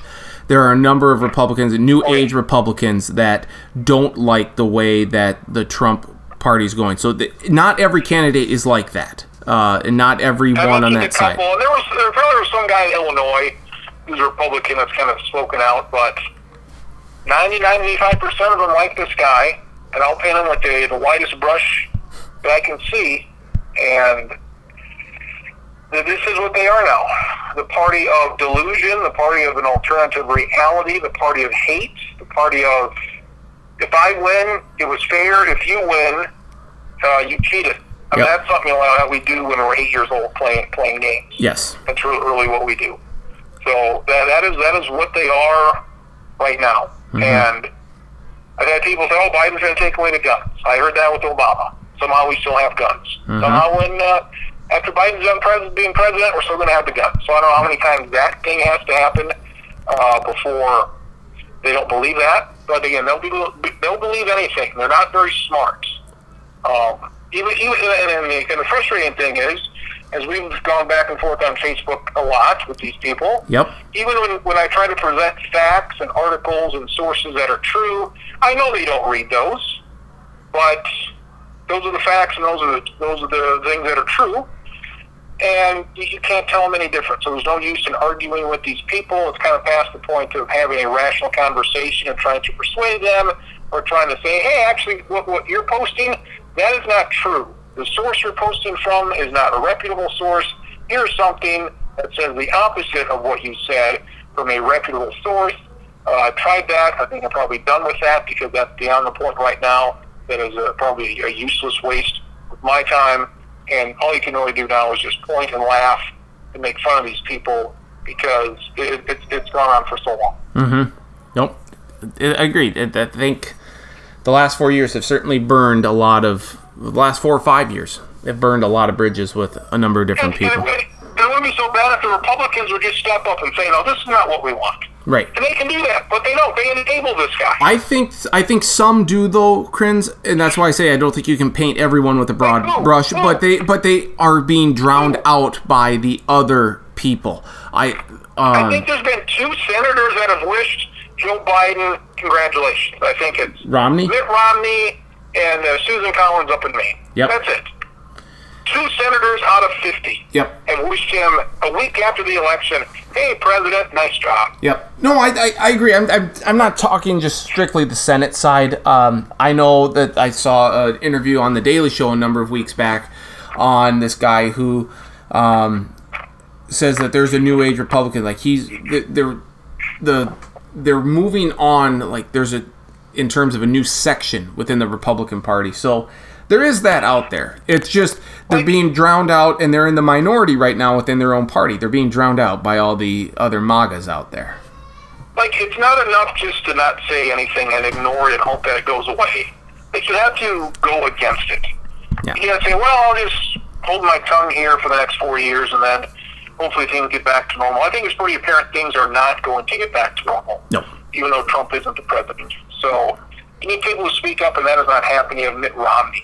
Speaking up, the one guy who speaks up, Mitt Romney, and then he gets shot so, down by uh, the other members of his own party, which is yeah, just. So that's, I mean, that's I mean that's that's what they want. That's who they are right now. Mm-hmm. So it's a disgrace, and I'll never understand them. So it's uh, it, it's here to stay, which is unfortunate. So we just got to just continue to uh, continue to, to win these presidential elections and everything else. Yep. Just, uh, it, it's it's been a been so much worse than I, I ever could have thought four years ago. Yeah. Well, we're just we're there now. The the voter fraud stuff that'll that'll die out here hopefully because they won't have evidence. Uh, worth noting that uh, Kay, Kaylee. Why did they? How how do, how do you how do you voter fraud uh, as a verb? I guess how do you voter fraud uh, the presidency, but you lose seats in the Senate and the House? What what what a strategy to. Yeah. Have voter fraud for Biden, but then you also don't pick up ground in the Senate, which a lot of people thought you were going to get the majority, but you're not. And you also lose some of your majority in the House. It's a bold so strategy. How does that work? How does voter fraud work where you're voting for Biden, but then you're not going to take over the Senate? It's a bold strategy, Cotton. Let's see if it pans out. That's a hell of a strategy. You got a lot of these people saying, oh, there were more votes cast in this state than there were people in this state. And um, some of these people don't know the difference between Washington State and Washington, D C Mm-hmm. Or they can't see the difference between the state of Georgia and the country of Georgia. So I, I would obviously expect that from these idiots when they can't uh, figure out science and math. They also can't figure out geography. A lot of things they can't figure out. So.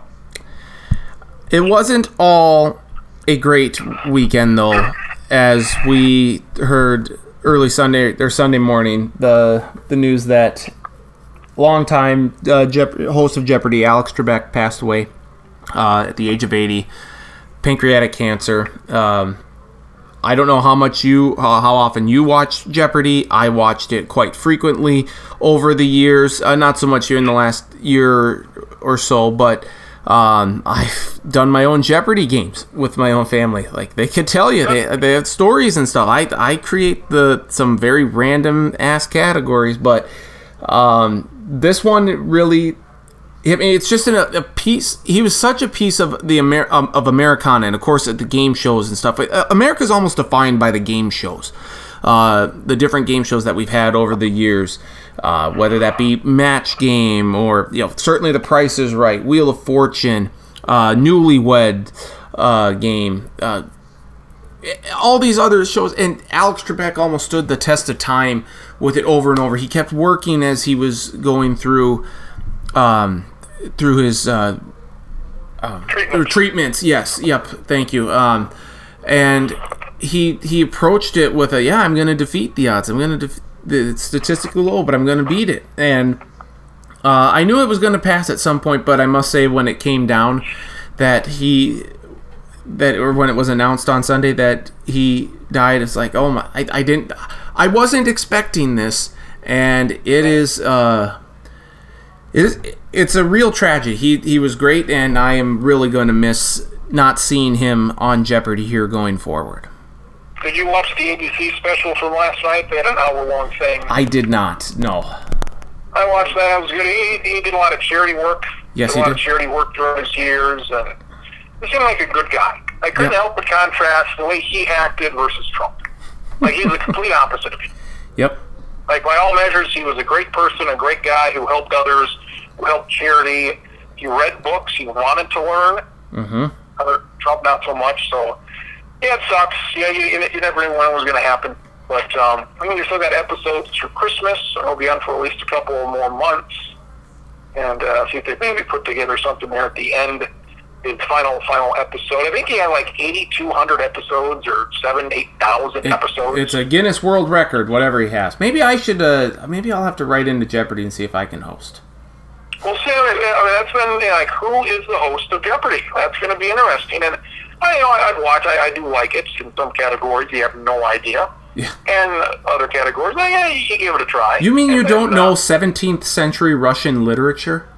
Yeah, I'm not. I'm not. I'm not keen on that. The Bible, surprisingly for me, Stack, and the Bible is a, uh, a soft spot for me. Uh, a blind spot, I would say, in my knowledge. But uh, like the sports ones are easy. Yeah. Nobody knows the sports one, so it's like we know all the sports, useless sports stuff. Yeah. And they know all like the uh, the apparent important stuff. And when you get a sports category every once in a while, it's like, oh yeah. And Dan Patrick, he's got Sports Jeopardy. I don't even know yeah. if that's on anymore. But uh, that was kind of a nice, a nice show. And when we do our shows, there's been lots of trivia yes. over the years. That's always been a part of our shows, and that's probably the the, the best, yeah. the most favorite, the most fun. Part of the shows that we've done mm-hmm. is the trip. So yeah, it's such that he, he died, eighty years old. We'll see who the new host is, but um, sounds like his life was full. He had he had a pretty good one. Yeah, he certainly did. Uh, so, R I P to a, a legend here. Alex Trebek died uh, at the age of eighty.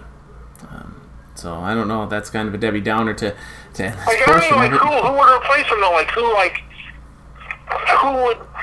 Dan Patrick does Sports Jeopardy, but I don't know if he wants that job. And like Drew Carey, I think has done a. I don't know how you feel. You're, you're the Price is Right yeah, guy, but yeah. like, it was weird when he replaced uh, Bob Bark. Now he's been doing it for what, over ten years now. Yep. And it's kind of like, all right, Drew Carey, Price is Right. He, he sits there now. What if I, I what if I, uh, Ken Jennings, who had the record, yeah. uh, the, maybe that, uh, smug, uh, like sports betting guy, uh, just from, you know, recent times stuff. I Probably would think not him. You know, Ken Jennings, yeah. Like, uh, would you get a news guy? Like, who would, like, there's not a lot of game shows. Mm-hmm. They brought a lot of, back a lot of them here recently, but a lot of those have been hosted by actors and things like that. Yep. Yep. So I don't know, do you get like a serious person? You don't want to get a funny person? Like, who do you get? I think Somebody you need... that you consider smart? I don't know. Like, how about like, or, or who are you going to say? Well, I was just going to say, I, I was I was going to go more on the qualifications. I haven't figured out who would be the best to replace him. Um, I would say you want someone who's certainly smart and who's willing to go after the answers, but also has that sense of humor and who can maybe poke fun at a contestant every once in a while. I don't think you, you don't want to make it a, a, a comedian who's uh, con- constantly humorous. Honestly, I could see, and and I as I say this, I'm slightly contradicting myself here, but some guy, almost like a like a Jon Stewart, uh, yeah. I think would Stephen be... Colbert. Yeah, um, ones that they obviously can be funny, but they are serious when they need to be.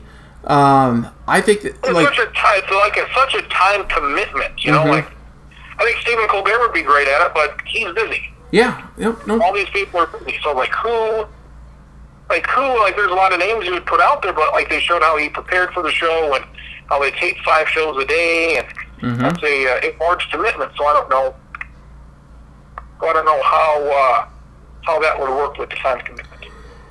Yeah, I don't know. Uh, I'll think. I'll tell you what, I'll think about it, and I'll uh, I'll, I'll report back next week. I thought I thought of a guy. Okay. I think Anderson Cooper would be good at it. Oh yes, Anderson would be good. Yep. But again, he's got a nightly show, so I don't know. He could tape a lot of shows, I guess. I mean, he could tape a lot of shows, mm-hmm. five a day. You do that for a couple of weeks, you're set for for months. So. Yeah, I mean, look at look at what a guy like Steve.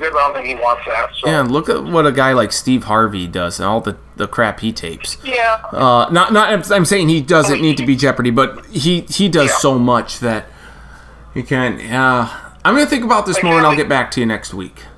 Like Family Feud fits with him. He's good at that. Mm-hmm. Um, oh yes, he's great watched, at it. I just watched a little bit of Who Wants to Be a Millionaire before the Alex Trebek thing last night. Mm-hmm. And I uh, watched a couple questions, and Jimmy Kimmel, he was the host of that. He's yep. gotten way more serious here these past few years, and he did. A, he's he has a good balance of that, doing uh, Who Wants to Be a Millionaire. So mm-hmm. I don't know. Yeah, I'm sure they got to get something going here, probably. Kind of late this year, early next year. Yep. If they want episodes, and yeah, Jeopardy. I mean, I put it as oh, it's the number one game show. I would say. Well, I know people like Wheel of Fortune, Price is Right, Family Feud, but um, I always like Jeopardy. Yeah, I will take. There will be nothing that can top the the Price is Right for me with Bob Barker. Um, yeah. But Jeopardy would be second on that list. Um, mm-hmm. It's. I mean, just think of all the people that have died this year. Oh, just incredible. Yeah. Like Kobe Bryant, that was the big one. And I'll, hopefully, this is the last big one, but. Oh, yeah, it, it yeah. won't be, Kriens. We got two months left. huh? We got two. We got, we got a, two. A month and a half left at least. And, you know, a lot of a lot of real big names, and a lot, a lot of baseball Hall of Famers mm-hmm. have died. Joe Morgan, Tom Seaver, a lot of other folks have died. It, it, it does seem like it's been more than usual. It happens every year, but it does. You know, Sean Connery yep. there a week ago. Yeah, Sean Connery. Uh, How, how, how ironic is it that Sean Connery with the Saturday Night Live thing, and a week later Alex Trebek dies? Yeah, yeah. yeah. I hope I hope Saturday Night guess, Live does a tribute. I mean, yeah, that, that would be nice because those are those are some of the best ones. Those mm-hmm. Jeopardy ones, those are some of the best. Yep. Skits I think they've got, and they they did ask him, "Did you ever meet Sean Connery?" And I think he said no. He never did meet him. So. Yep. It's tough. Well, uh, we'll see what happens uh, next week, or we'll see what happens this week, uh, not only the world of sports, but see what uh, anything finalized on the election and any other voter fraud cases that come about. But uh, will be interesting. It was a wild week, uh, and that's that. Uh, you have a great. You have any games that you need to call this week uh, for state uh, for the Prep Bowl and everything? I have to go to Aberdeen Thursday. I was like I was going to have to go to Huron or Sioux Falls, and somehow it ended up being Aberdeen, which I'm not a fan of. That's not a short trip, two plus hours. So they'll wrap up the schedule for me. That'll be nice. Mm-hmm. Well, there's that. Uh, let me be the last to wish you a happy anniversary a couple weeks ago. Oh, thank you. Yep. Mm-hmm. We missed that, so anniversary there. And you got, mm-hmm. uh, what, birthday number two coming up? Three? Three. Two is it? What is it? Three. Three. Three for three. Noah. Three for three Noah. And, uh, God damn, um, um, uh, five, five weeks. Five weeks from today. Uh, wow. Just about, yeah, five weeks. So. So, is he gonna? I know we, we, we've tried here with the show, get him on the podcast. Is that getting better? No, uh, but Not really, maybe maybe we're a year away from that. Maybe. Yep. He'll he'll get there though. He'll join us there at some point. He certainly will. We're gonna make sure yeah. of that. Does he still like basketball? He likes the passing. Has he changed uh, what he likes now? Uh, he he does sit down and watch football. Um, we we do enjoy hockey a little bit. Uh. Basketball. We haven't really watched a lot of basketball here lately, so once college basketball starts up again, we'll see oh, if yeah. he gets into that here. I, I'm going to try and do that, and we'll see. Maybe uh, you know, he'll be able to pick out a bracket, uh, pick a bracket this year in the in the challenge. Maybe. Say which one? I'll, I'll be excited. Yes, I'm sure he'll probably uh, do better than me. And me, at least in one of my brackets. Oh yes, one of your brackets. Yes. yes. Very good. Well. uh You know what? Uh, you have a great rest of your week, my friend, and uh, we'll be chatting, I'm sure, throughout, and uh, we'll certainly talk next week. Uh, we will, and uh, the win this week, that's enough to last four years. I'll be okay. flying on a cloud for four years, floating on cloud nine for the next four years. I'm going to make this last a very long time. Yep, bottle it up, Kriens, bottle it up. God, it's, it's tremendous. It's tremendous. Very good. Thank you, my friend. All right, we'll see you. Travis Kriens joining here at the Sports Block Podcast. Always appreciate his time, as always. And, yeah, he said it can be a lot of uh, um, political talk. I might not be quite as uh, extreme in some of the views as, as Travis is, but certainly um, sentiment, I think, is felt. A, a portion, a chunk, a large chunk, a large portion of it felt throughout uh, a lot of people in this country, and we're just very glad that, that Biden has won. Um, we'll talk some college football, more college football. We'll try and get Charlie Hildebrand on here uh, to to see what his thoughts are on Clemson losing. If not, we'll get him next week. But uh, uh, we'll try and do that and then wrap up uh, with uh, we'll look back at Week nine in the N F L and make some picks for Week ten. Week ten already in the N F L. Goodness gracious, where's the season gone? It's coming up next here on the Sports Block Podcast. Now available on podcast dot com, uh, Twitter at N D Stacken, at Travis Kriens, Facebook, Nathan Stacken, a link to the podcast most posted middle to later part of each week. Coming up next, some more talk. Hopefully we'll have Charlie Hildebrand on. And just more football talk and some final thoughts here as we wrap up this week's edition on what is the Sports Block Podcast.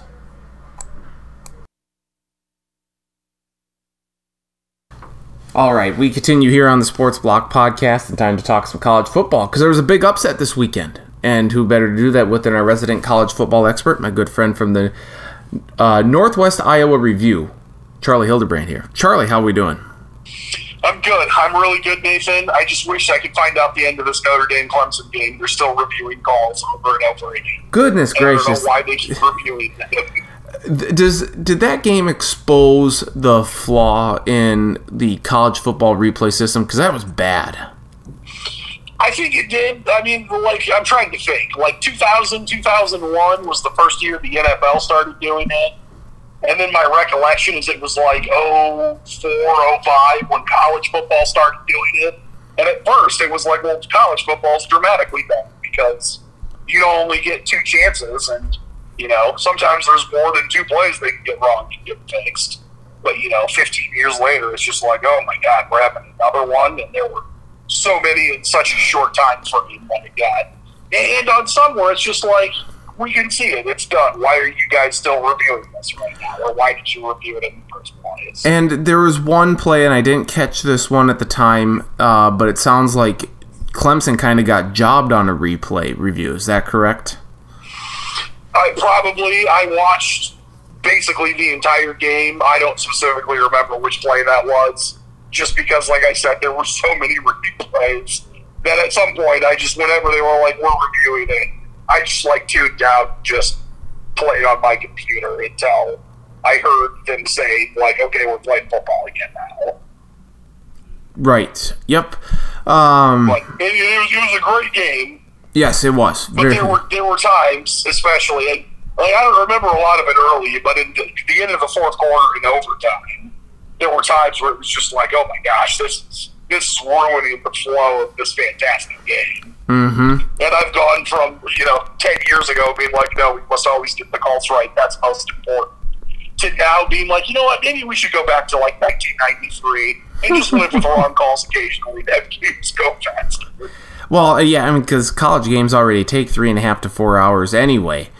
Um, but Notre Dame jumps up to two as a result of the upset win over Clemson. And I'm I'm curious to to get your perspective on this.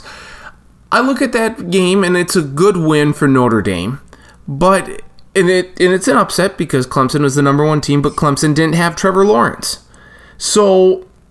How, just truly, how big of an upset is this win for Notre Dame? I think it's still a big upset because the quarterback, I forget his name, and I can't T J, pronounce his last name. Um, Ungaga, pronunciation chart I think it's Ungagalele or something close like to that. Halfway through next season, we'll all have that done because Lawrence will be gone, and he'll be starting and playing great. We'll remember him. Mm-hmm. But he played really well for a freshman, especially. And they scored thirty-some points in regulation, you know, on, on the road against a good Notre Dame team. So, I mean, it's not like the offense for Clemson didn't play well. In a lot of ways, it was their defense not getting stops. You know, Cle- or Notre Dame drove, I don't remember how many yards it was, eighty-five or ninety yards to tie the game at the end of regulation.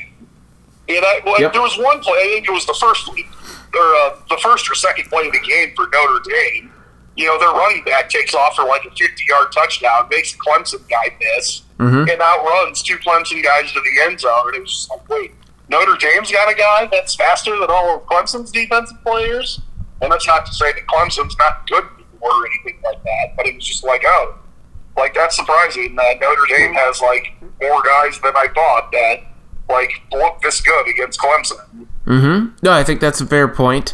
Um, and what's again, what's striking about this upset is that this is a Notre Dame team that struggled to beat Louisville just a few weeks back. They won that game twelve to seven, and then they, they really took off against Georgia Tech, and then kicked the crap out of uh, Pittsburgh, and then they come up with this upset against Clemson. Now you want you hope that they don't have a letdown against Boston College, but right now.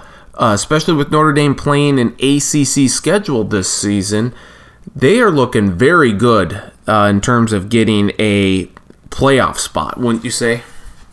Are you trying to say that that game in South Bend woke up and stirred up the echoes in Notre Dame? Uh, well, in a manner of speaking, yes. But no, they, I mean, they looked incredibly good. I mean, I think this, this is the best Notre Dame win in the last decade. I don't know if it's the best team they've had or not. I mean, that's some other good teams.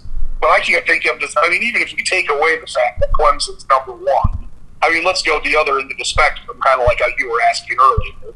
I mean, let's even say, you know, it's a backup quarterback and maybe Clemson wasn't, you know, blah, blah, blah, blah, blah. Even with that stuff, it's still, I mean, I can't, like, not only is it the best, like, I can't think of one that comes even close. I mean, there was that year that Notre Dame, when they got slaughtered by Alabama in the national fight. Yes, yep. They were still twelve and oh to get there, mm-hmm. and, but I'm trying to remember that. You know, I mean, like, they beat some teams that were good. You know, like, they beat a Stanford team that was, like, nine and four. And they were playing, yeah, they were fine. And beat but U S C. I, remember, I can't think of any games. Yeah. And, and, I mean, I can think of games where, you know, Notre Dame beat someone in, like, the top fifteen. But I can't think of any top five wins they had.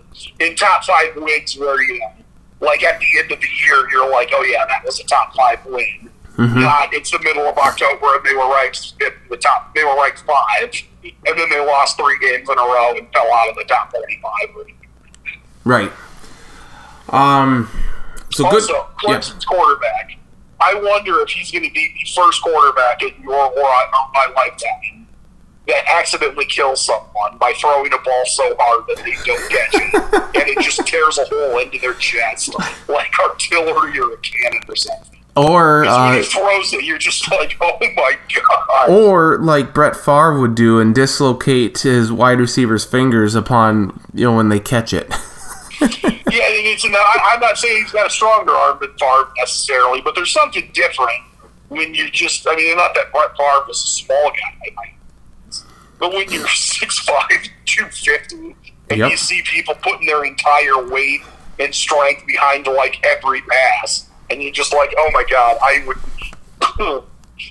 Someone that I like, I, I, you know, sometimes we complain about like, oh my god, how come kids are so soft nowadays? Mm-hmm. And like, I know a lot of schools get rid of dodgeball, and they're like, we can't play dodgeball; it's not appropriate.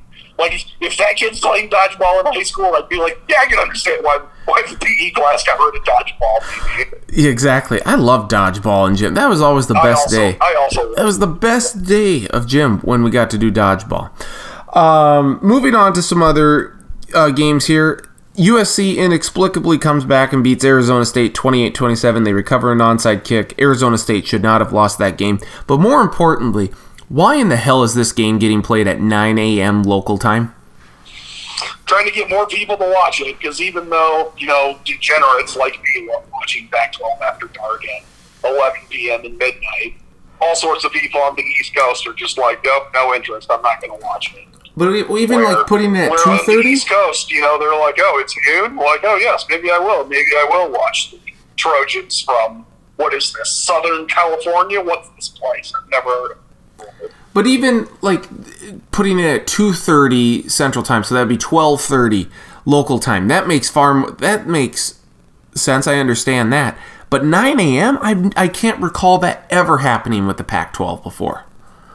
Well, they played nine a.m. games, just not nine a.m., you know, on the West Coast. I mean, you know, there's plenty of examples of them playing, you know, like Wisconsin at eleven. Yes, yes. And, yep. I, I understand what you're saying, but I think it's just literally they're just like, no, we can get more people that would watch this game this way. I guess. And that's, that's literally the only reason.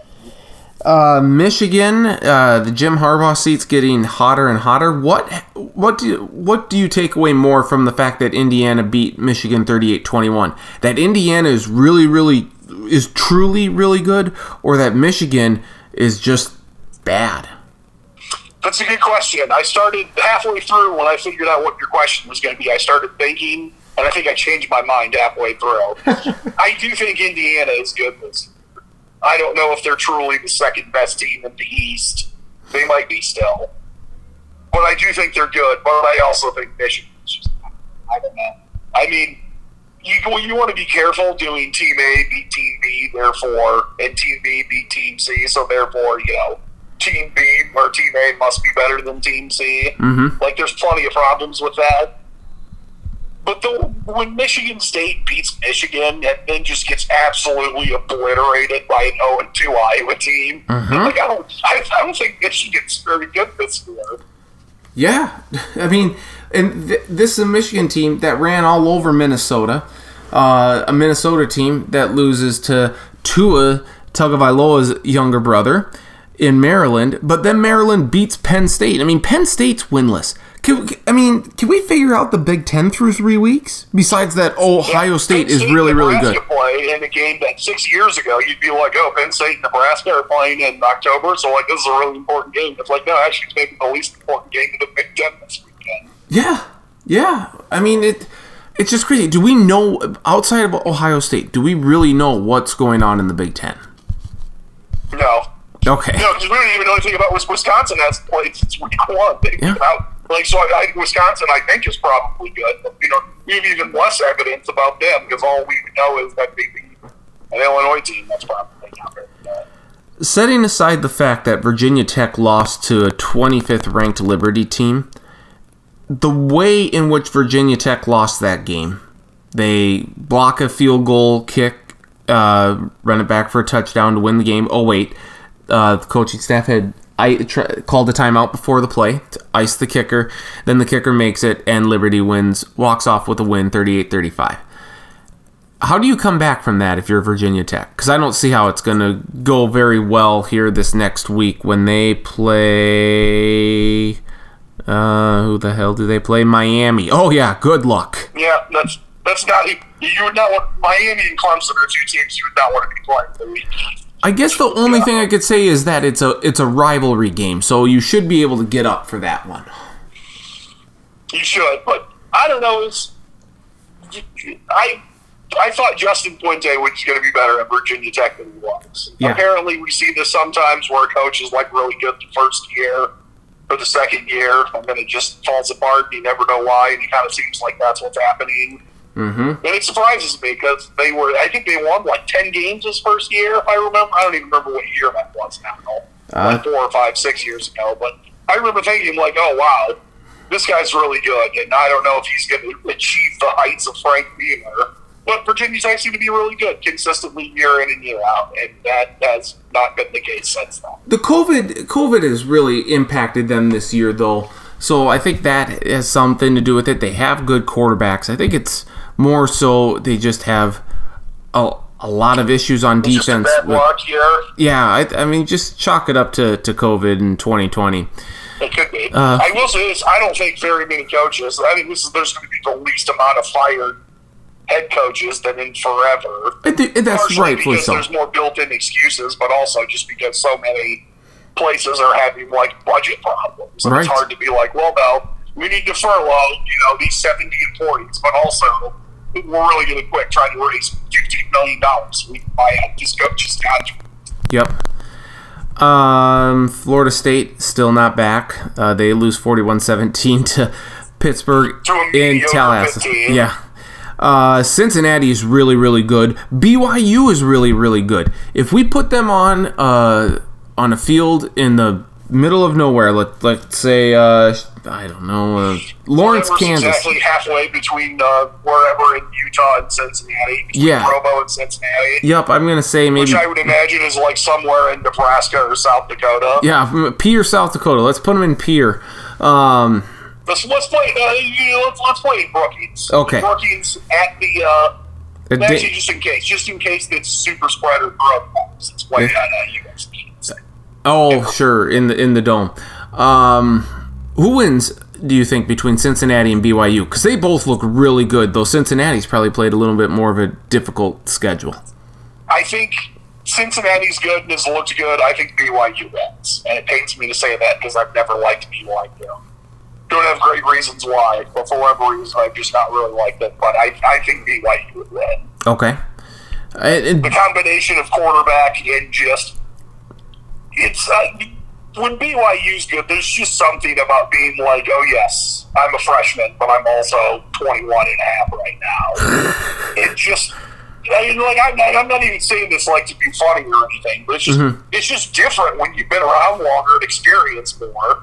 And, you know, for some of these guys that are, you know, if you're a redshirt sophomore at twenty-four, and they're like, oh, my God, you don't know what this environment's going to be like. You know, and they're like, I'm married and I've got three kids on. What's, what's going to scare me this place right here, right now? Kriens is beside himself that Coastal Carolina is ranked as high as they are, fifteenth currently. Are you as upset as he is? Um... I'm not as upset as he is, but I think partially it's just because I've chalked this whole year up to being weird. This is this is like the season of it. This year's like the season of a T V show where they changed showrunners and three of the actors were filming a movie, so they were written out for that one season and then come back the next year. Mm-hmm. And I just think it's what's one this year of college football is going to be like. It's so it's so different than anyone in. in our lifetime and in most people's life. I mean, this is the weirdest it's been since, like, the middle of World War Two. Absolutely. For college sports and sporting events in general. Absolutely. Uh, so, but to, to Kriens' point, though, I don't think Coastal Carolina is one of the fifteen best teams in the country. It's a, they're a great story, though, the Chanticleers. They're, they really they are. They are a good story. Uh, there were ten games either postponed or canceled last week uh, due to COVID concerns. How concerned are you that the season will not be able to be finished because of the coronavirus? I don't think it won't be finished, like, per se. I mean, I don't think they're just going to end it like they did college basketball. But I think there's going to be teams that, like, basically have their season end. Because they're just like, oh, well, we have two weeks left, and we're out for three weeks now because mm. of... Kind of like Wisconsin. Uh, yeah, like Wisconsin, just if they would do that five weeks from now. I mean, um, Arizona... I mean, you look at it, I mean, just the Midwest. I mean, I'm not going to pretend to know how it is everywhere. But certainly in Iowa and South Dakota. I mean, Iowa, or excuse me, Arizona, Utah, and Washington, Cal, two games from the Pac twelve. Pac twelve's first week back, they were canceled. Then they were flat out canceled. They have no built-in weeks uh, to be able to to make these games up. Wisconsin's had a couple of games already canceled. They seem like they're going to be in line to play this week. But when you give yourself no wiggle room, that really damages a team. Like, Wisconsin probably is the second best team in the Big Ten, we think, but we don't know because they can't play games, and they might not be able to be eligible for the Big Ten championship game because of their uh, issues with the coronavirus. Yeah, I, I'm trying. I don't think they can miss another game the rest of the year, I think. Yep, that, that is correct. Because I think they have to have six games at least. Mm-hmm. They've got two that they've not played on. So, yeah, I mean, they're... I agree. We talked about, you know, if, if it's that bad, is football the most important in terms of football itself? I mean, I, if they can play, I, I think that's the only thing standing between them. I mean, I'm still not a believer in Northwestern. I think Wisconsin's certainly better. But you start talking like, oh, I mean, I don't know. Like, I guess I haven't looked at the breakdown. If If Northwestern's six and two and Wisconsin's six and zero, I would assume the six and zero team gets in, but I guess I don't know that for certain. Yeah, I don't know how that would play out. I really don't. Um, yeah, that's a that's a great mystery here. If Northwestern and Coastal Carolina got on the on a neutral site, who would win, Northwestern or Coastal Carolina? I say Coastal Carolina, but they might just be because I'm angry at Northwestern. Hey, that's yeah, that, that that's very understandable. So that could be that could be biased on my part. Also, I've never really liked North. I, I shouldn't say that. I haven't liked Northwestern for the last decade, where they basically went from like, "Hey, we're this team that is scrappy and we try to do uh, fun stuff and score a lot of points on offense." So like, no, we're smart, but we're going to be grinded out and we're going to get three yards in a cloud of dust. And, make mm-hmm. games as boring as possible. I so basically, when Northwestern plays Nebraska, it's the only time I ever watch them. Like, I will not watch them unless it's like there's about to be a huge upset in the fourth quarter, because I'm just like, no, it's too it's too boring. I don't want to watch it. Fair enough. Fair enough. Uh, this week we already have a couple of games canceled. Auburn at Mississippi State's been postponed. Or I guess postponed. Air Force at Wyoming's canceled. There's talk of L S U and their game against Alabama being uh, postponed, I would imagine, uh, which L S U might be thankful for that because they're twenty-eight point underdogs at home. Say, for, for L S U and Mississippi State, not playing might actually be the best. Right. I just look at this, though, and, you know, especially with with Notre Dame students uh, storming the field after beating Clemson and stuff, it's like this coronavirus, obviously, we know it's not going away, but, I mean, sp- super spreaders and, you know, if, if these, if the, if the virus is hitting these teams the way it is, they aren't going to be able to get in a full season. Some of these teams are, and we knew that was a chance, but this could ultimately impact their season and then, of course, beyond. That's true. It's it's not unrealistic. I mean, it's very plausible to say that everyone storming the field in celebration after Notre Dame winning could actually be the worst thing that happened to Notre Dame this year. Yeah. And could end up, I mean, it, for, for a variety of different reasons. Not just like, oh, hey, we have to miss two weeks of games. It could be that, like, oh, actually, we have enough players that we still have to play, but we are out so many important players that we're just not going to win the next two weeks. It's yeah, it's it's a difficult situation to be in for sure. Uh, this week there are no ranked teams playing one another. Uh, maybe that means we're in for we're in line for a few upsets. That would be fun. But, I mean, College Gameday is going to be doing their show from the Masters, so that's interesting, if for no other reason, the setting. So I keep forgetting that the Masters is this upcoming yeah. weekend. Yeah, it is. Uh, do you have a... do? You... Which is weird, but you know what? It's also the first time in either of our lifetimes that the Masters has been in November. Exactly.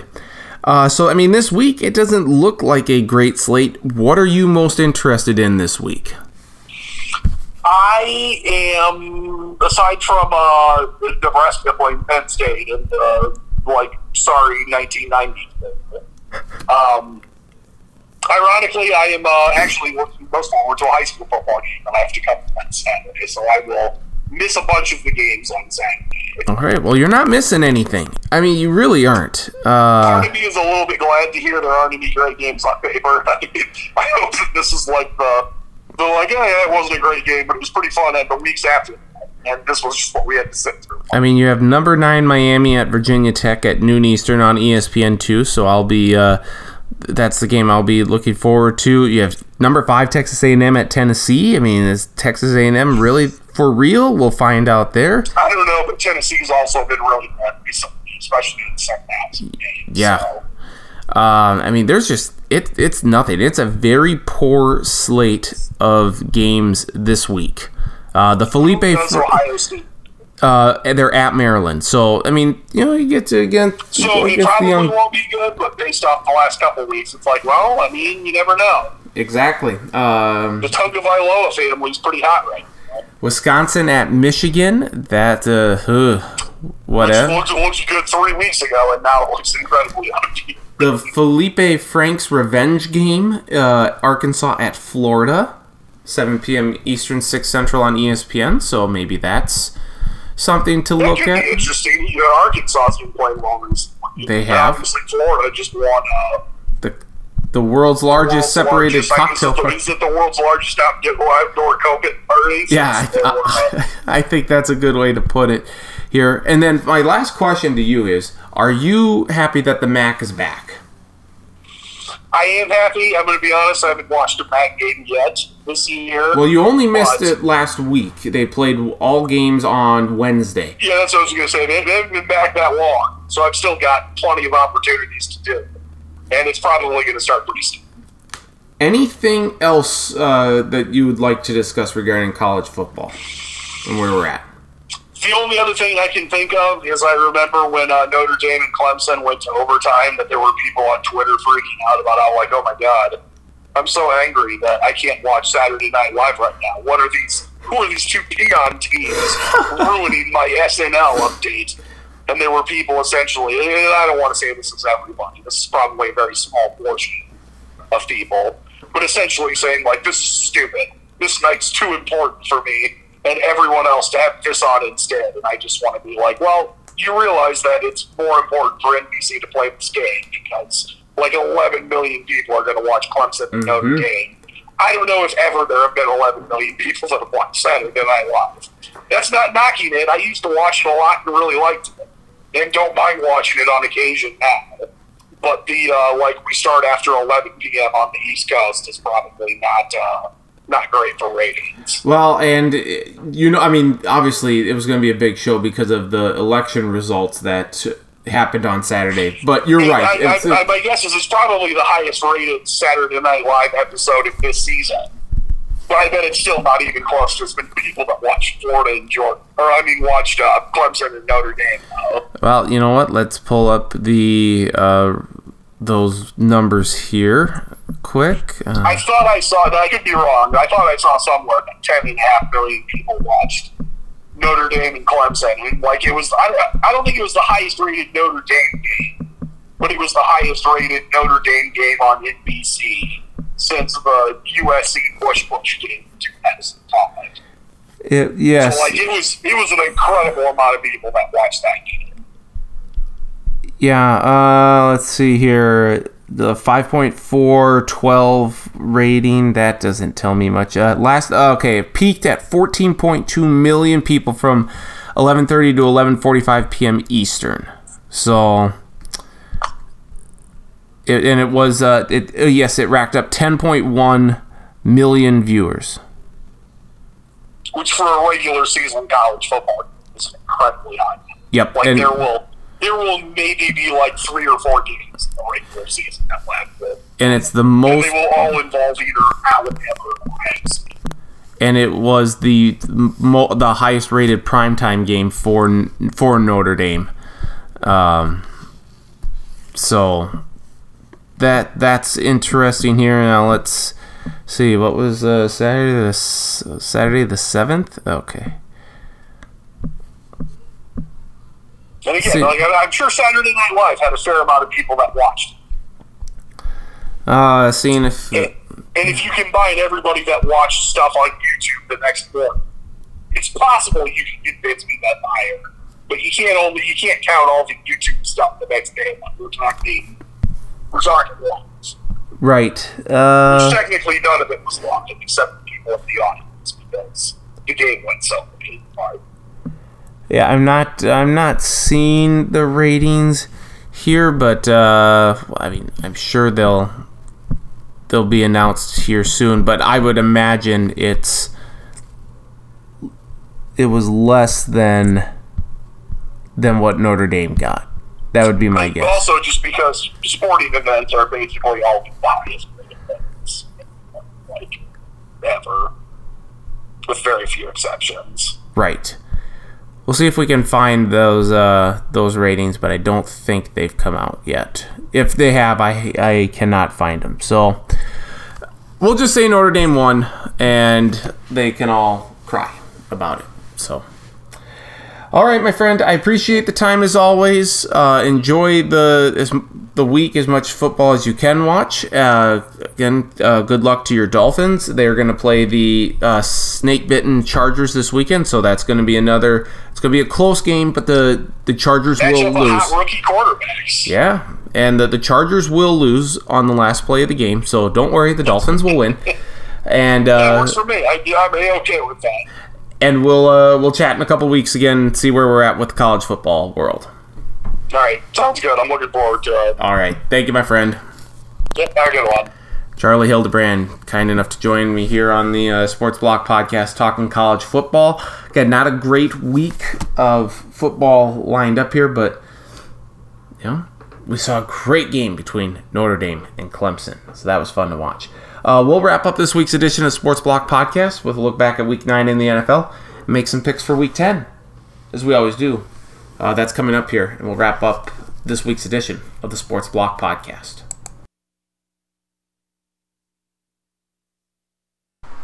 All right, we wrap up this week's edition of the Sports Block Podcast, as we always do. Look back at the previous week in the N F L and make some picks for the following week. So let's get right to it. Week nine, Thursday Night Football, the forty-niners just decimated with injuries. No Jimmy Garoppolo, no George Kittle.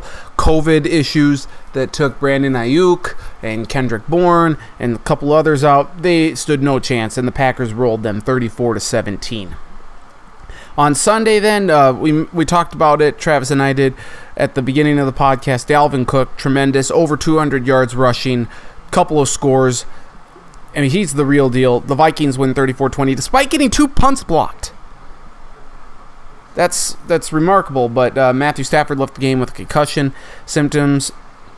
Dalvin Cook, the real deal for the Vikings. Baltimore gets a defensive touchdown, and a couple of rushing touchdowns in the second half. They prevail over Indianapolis twenty-four to ten, and Phillip Rivers trying to tackle uh, the Ravens defender who scored that defensive touchdown. Hilarious. Uh, memes about it for days. Uh, Phillip Rivers. Old man Rivers, I tell you what. Kansas City survives a scare from Carolina thirty-three thirty-one. The, the Panthers did really well in the first half, controlling the ball, controlling uh, the, the time of possession. A lot of good runs by Christian McCaffrey, Mike Daniels. Teddy Bridgewater played really well, but Patrick Mahomes could not be stopped in the second half. The Panthers did have a chance late, down thirty-three thirty-one. They tried a sixty-seven-yard field goal. It was way right. Uh, Chiefs survived thirty-three thirty-one. Patrick Mahomes, twenty-five touchdowns, one interception through nine games. He is a Hall of Famer. Houston Texans complete the season sweep over the Jaguars twenty-seven twenty-five. Uh, that gives Houston two wins now on the year. So they're two and oh against Jacksonville, oh and six against the rest of the league. Uh, Jake Luton got the start at quarterback for the Jaguars. He was a sixth, he's a sixth round uh, rookie out of Oregon State. He played well. They had a chance late to tie the game. Two-point conversion failed. Jaguars ultimately lose. They've lost now seven in a row. Josh Allen and the Bills destroy Seattle forty-four thirty-four. Allen with a big day, over four hundred yards passing, three touchdowns, throwing a rushing touchdown as well. Apparently his grandmother passed away, um, so he was certainly playing with a little more emotion, and got to think that uh, his grandmother maybe had a had a hand in this as well. But uh, so our thoughts are with Josh Allen there. But he wins forty. The Bills win forty-four thirty-four. Seattle's defense was terrible. Head coach Pete Carroll said, "I don't even recognize that defense. It's bad." Russell Wilson, four turnovers. Atlanta almost gave up a twenty-seven to six lead to the Denver Broncos. Almost. But they hung on to win thirty-four twenty-seven. No Calvin Ridley, no problem. Matt Ryan, big day for him. And the Falcons improved to three and six. They are three and one now under interim head coach Raheem Morris. Should be four and oh if they could have just beaten the Lions. Uh, the Tennessee Titans beat Chicago twenty-four seventeen. Chicago scored a couple of touchdowns late, but offensively they couldn't do much of anything for much of the game. Titans get a defensive touchdown. A J Brown, over one hundred yards and a touchdown receiving for him. He's very good. Giants get the season sweep over the Washington football team twenty-three to twenty. Uh, they got out to a good start. Daniel Jones, the company did. Alex Smith comes in for an injured Kyle Allen and throws three interceptions, including a couple with Washington driving late, could have tied or taken the lead. He will be the starter going forward, as Kyle Allen's uh, fractured an ankle, and he's he's done for the year. The Las Vegas Raiders survive a scare against the L A Chargers, win thirty-one twenty-six. Once again, the Chargers lose on the final play of the game. Had a couple of chances late to get the game win, the go-ahead and game-winning touchdown. Dropped each pass. Justin Herbert's the real deal. Uh, the Chargers just can't quite get it done. They lose another heartbreaker. In the battle of the young quarterbacks, Tua Tagovailoa and Kyler Murray, it was Tua and the Dolphins who emerged victorious thirty-four thirty-one over the Arizona Cardinals. Kyler Murray got uh, was sacked, fumbled, so the Dolphins got a defensive score. And for whatever reason, the Cardinals defense just couldn't stop the Dolphins offense uh, for the most part. Uh, to a very good game for him. Kyler Murray, over one hundred yards rushing, uh, four total touchdowns. He's tremendous, but the, this is not a great loss for the Cardinals, but a good one for the Dolphins, who have now won four in a row. And the Pittsburgh Steelers didn't look great against the Dallas Cowboys, but they emerged twenty-four nineteen uh, with the win.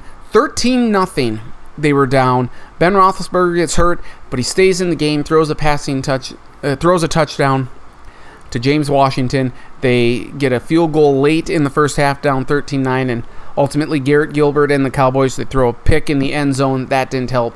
They lose twenty-four nineteen. They fall to two and seven. The surprise of the weekend was in Tampa Bay, where the New Orleans Saints throttled Tampa Bay thirty-eight to three, and the Buccaneers kicked that field goal with less than uh, like two minutes left in the game, and it's rather ridiculous that they did it, but Tom Brady throws three interceptions. The offense was awful, and Drew Brees and company looked really, really good. Saints win thirty-eight three. And then Monday Night Football, ten-point leads multiple times throughout, but Cam Newton and the Patriots come back thanks to a dominating fourth-quarter performance that saw the the Jets only have four plays total in the fourth quarter. Jets, uh, the, the Patriots wore down that Jets defense. They kick a game-winning field goal at the end to win thirty to twenty-seven. Uh, and so that does it for week nine. Let's go to week ten. It begins Thursday night with a good game. Indianapolis Colts at the Tennessee Titans, eight twenty p.m. Eastern, seven twenty p.m. Central Time on Fox. Tennessee, you, you need to win this game. Indy doesn't necessarily have to. It would be nice for them. Uh, good defenses. Uh, Colts defense is a little better, but the Titans offense is better. I'm going to take the home team. I'll take the Titans. Jacksonville Jaguars at the Green Bay Packers, one p.m. Eastern, noon Central Time on Fox. This is the lock of the week. It's easy. It, take Green Bay. No no doubt about it. Philadelphia Eagles at the New York Giants, one p.m. Eastern, noon Central Time on Fox. I'm tempted, tempted to take the Giants in this one. They were so close to beating Philly a couple weeks back. The Eagles had the bye week, though, to rest up and prepare. I'm going to take them, but I don't say that with a great deal of confidence. I think the Giants have a great, great chance. Tampa Bay Buccaneers at the Carolina Panthers, one p.m. Eastern, noon Central Time on Fox. This is a great opportunity for Tampa Bay to rebound. Carolina's playing well, but they might not have Christian McCaffrey. I think the Bucs roll. That offense is going to put up a bunch of points, and they win. Houston Texans at the Cleveland Browns, one p.m. Eastern, noon Central Time on Fox. Why is this game on Fox? Well, it's because the Masters are on C B S early on, so C B S doesn't have any games till the late afternoon window. Cleveland Browns, hopefully Baker Mayfield plays. He was put on the COVID list. I'm going to take Cleveland to bounce back and get the win. Washington at Detroit, one p.m. Eastern, noon Central Time on Fox. Tough, tough to pick. I want to see Alex Smith do well, but I think the Lions are just too talented. I'll take the Lions to win. Buffalo Bills at the Arizona Cardinals, four oh five p.m. Eastern, three oh five p.m. Central Time on C B S. This game makes me nervous. I want the Cardinals to win. I want Kyler Murray and the, and the team to bounce back. But the Bills, Josh Allen playing so well. Have they turned the corner again? I'll take Buffalo. Arizona, prove me wrong, please. Denver Broncos at the Las Vegas Raiders, four oh five p.m. Eastern, three oh five p.m. Central Time on C B S. Uh, Broncos haven't quite put it together really yet. The Raiders, they're doing it. They will continue to do so. I'm taking the Raiders over the Broncos.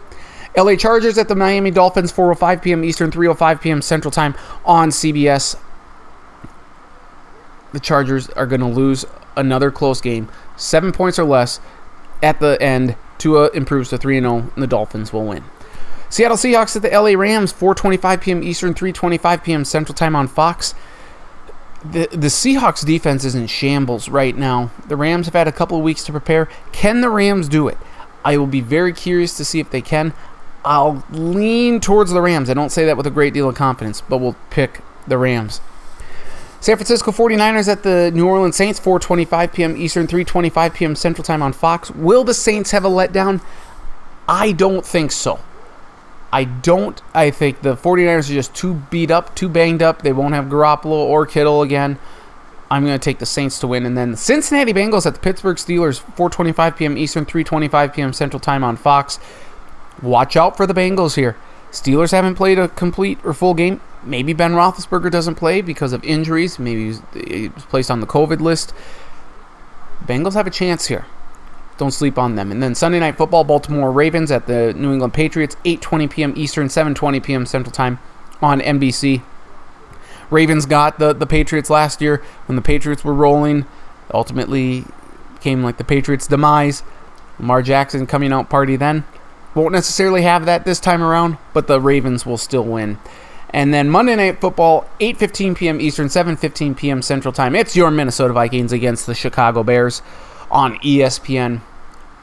And not getting a birthday present. I don't think the Vikings are going to win. They're two and a half point favorites. It baffles me. They suck in Chicago. They've won once there in like the last, I don't know, six or ten years. Taking the Bears. Prove me wrong, Vikings. Prove me wrong. That does it for your Week ten picks. Uh, for the complete uh, list of picks, go to the stack, stack attack dot sports blog dot com. It's my blog. Football Friday Post will have the full picks and predictions there. Uh, so thank you to Travis and Charlie, for, as always, for joining me. A uh, lot of strong opinions on the elections. You're going to get that from both sides, Republicans and Democrats. Uh, we'll, we'll get back more to sports here, but it, the election is just too big to not cover. So um, appreciate you sticking with us over these last couple of weeks. We'll be back next week to talk more sports. Um, college basketball is coming up here soon, so that's great news. So for Travis and Charlie, I'm Nathan. Thank you so much for listening to this week's edition of the Sports Block Podcast. Again, available on podcast dot com. Follow me on Twitter at Andy Stacken, Travis Kriens at Travis Kriens, Charlie Hildebrand at C E Hildebrand, Facebook Nathan Stacken, a link to the podcast posted middle to later part of each week. Thank you again for listening. Hope you enjoyed it somewhat, and we hope you tune in again next week and enjoy another edition of the Sports Block Podcast. Nathan Stacken saying thank you for listening. Wear a mask, stay safe with COVID going on, and we'll talk to you next week on the Sports Block Podcast. Have a great week, everyone.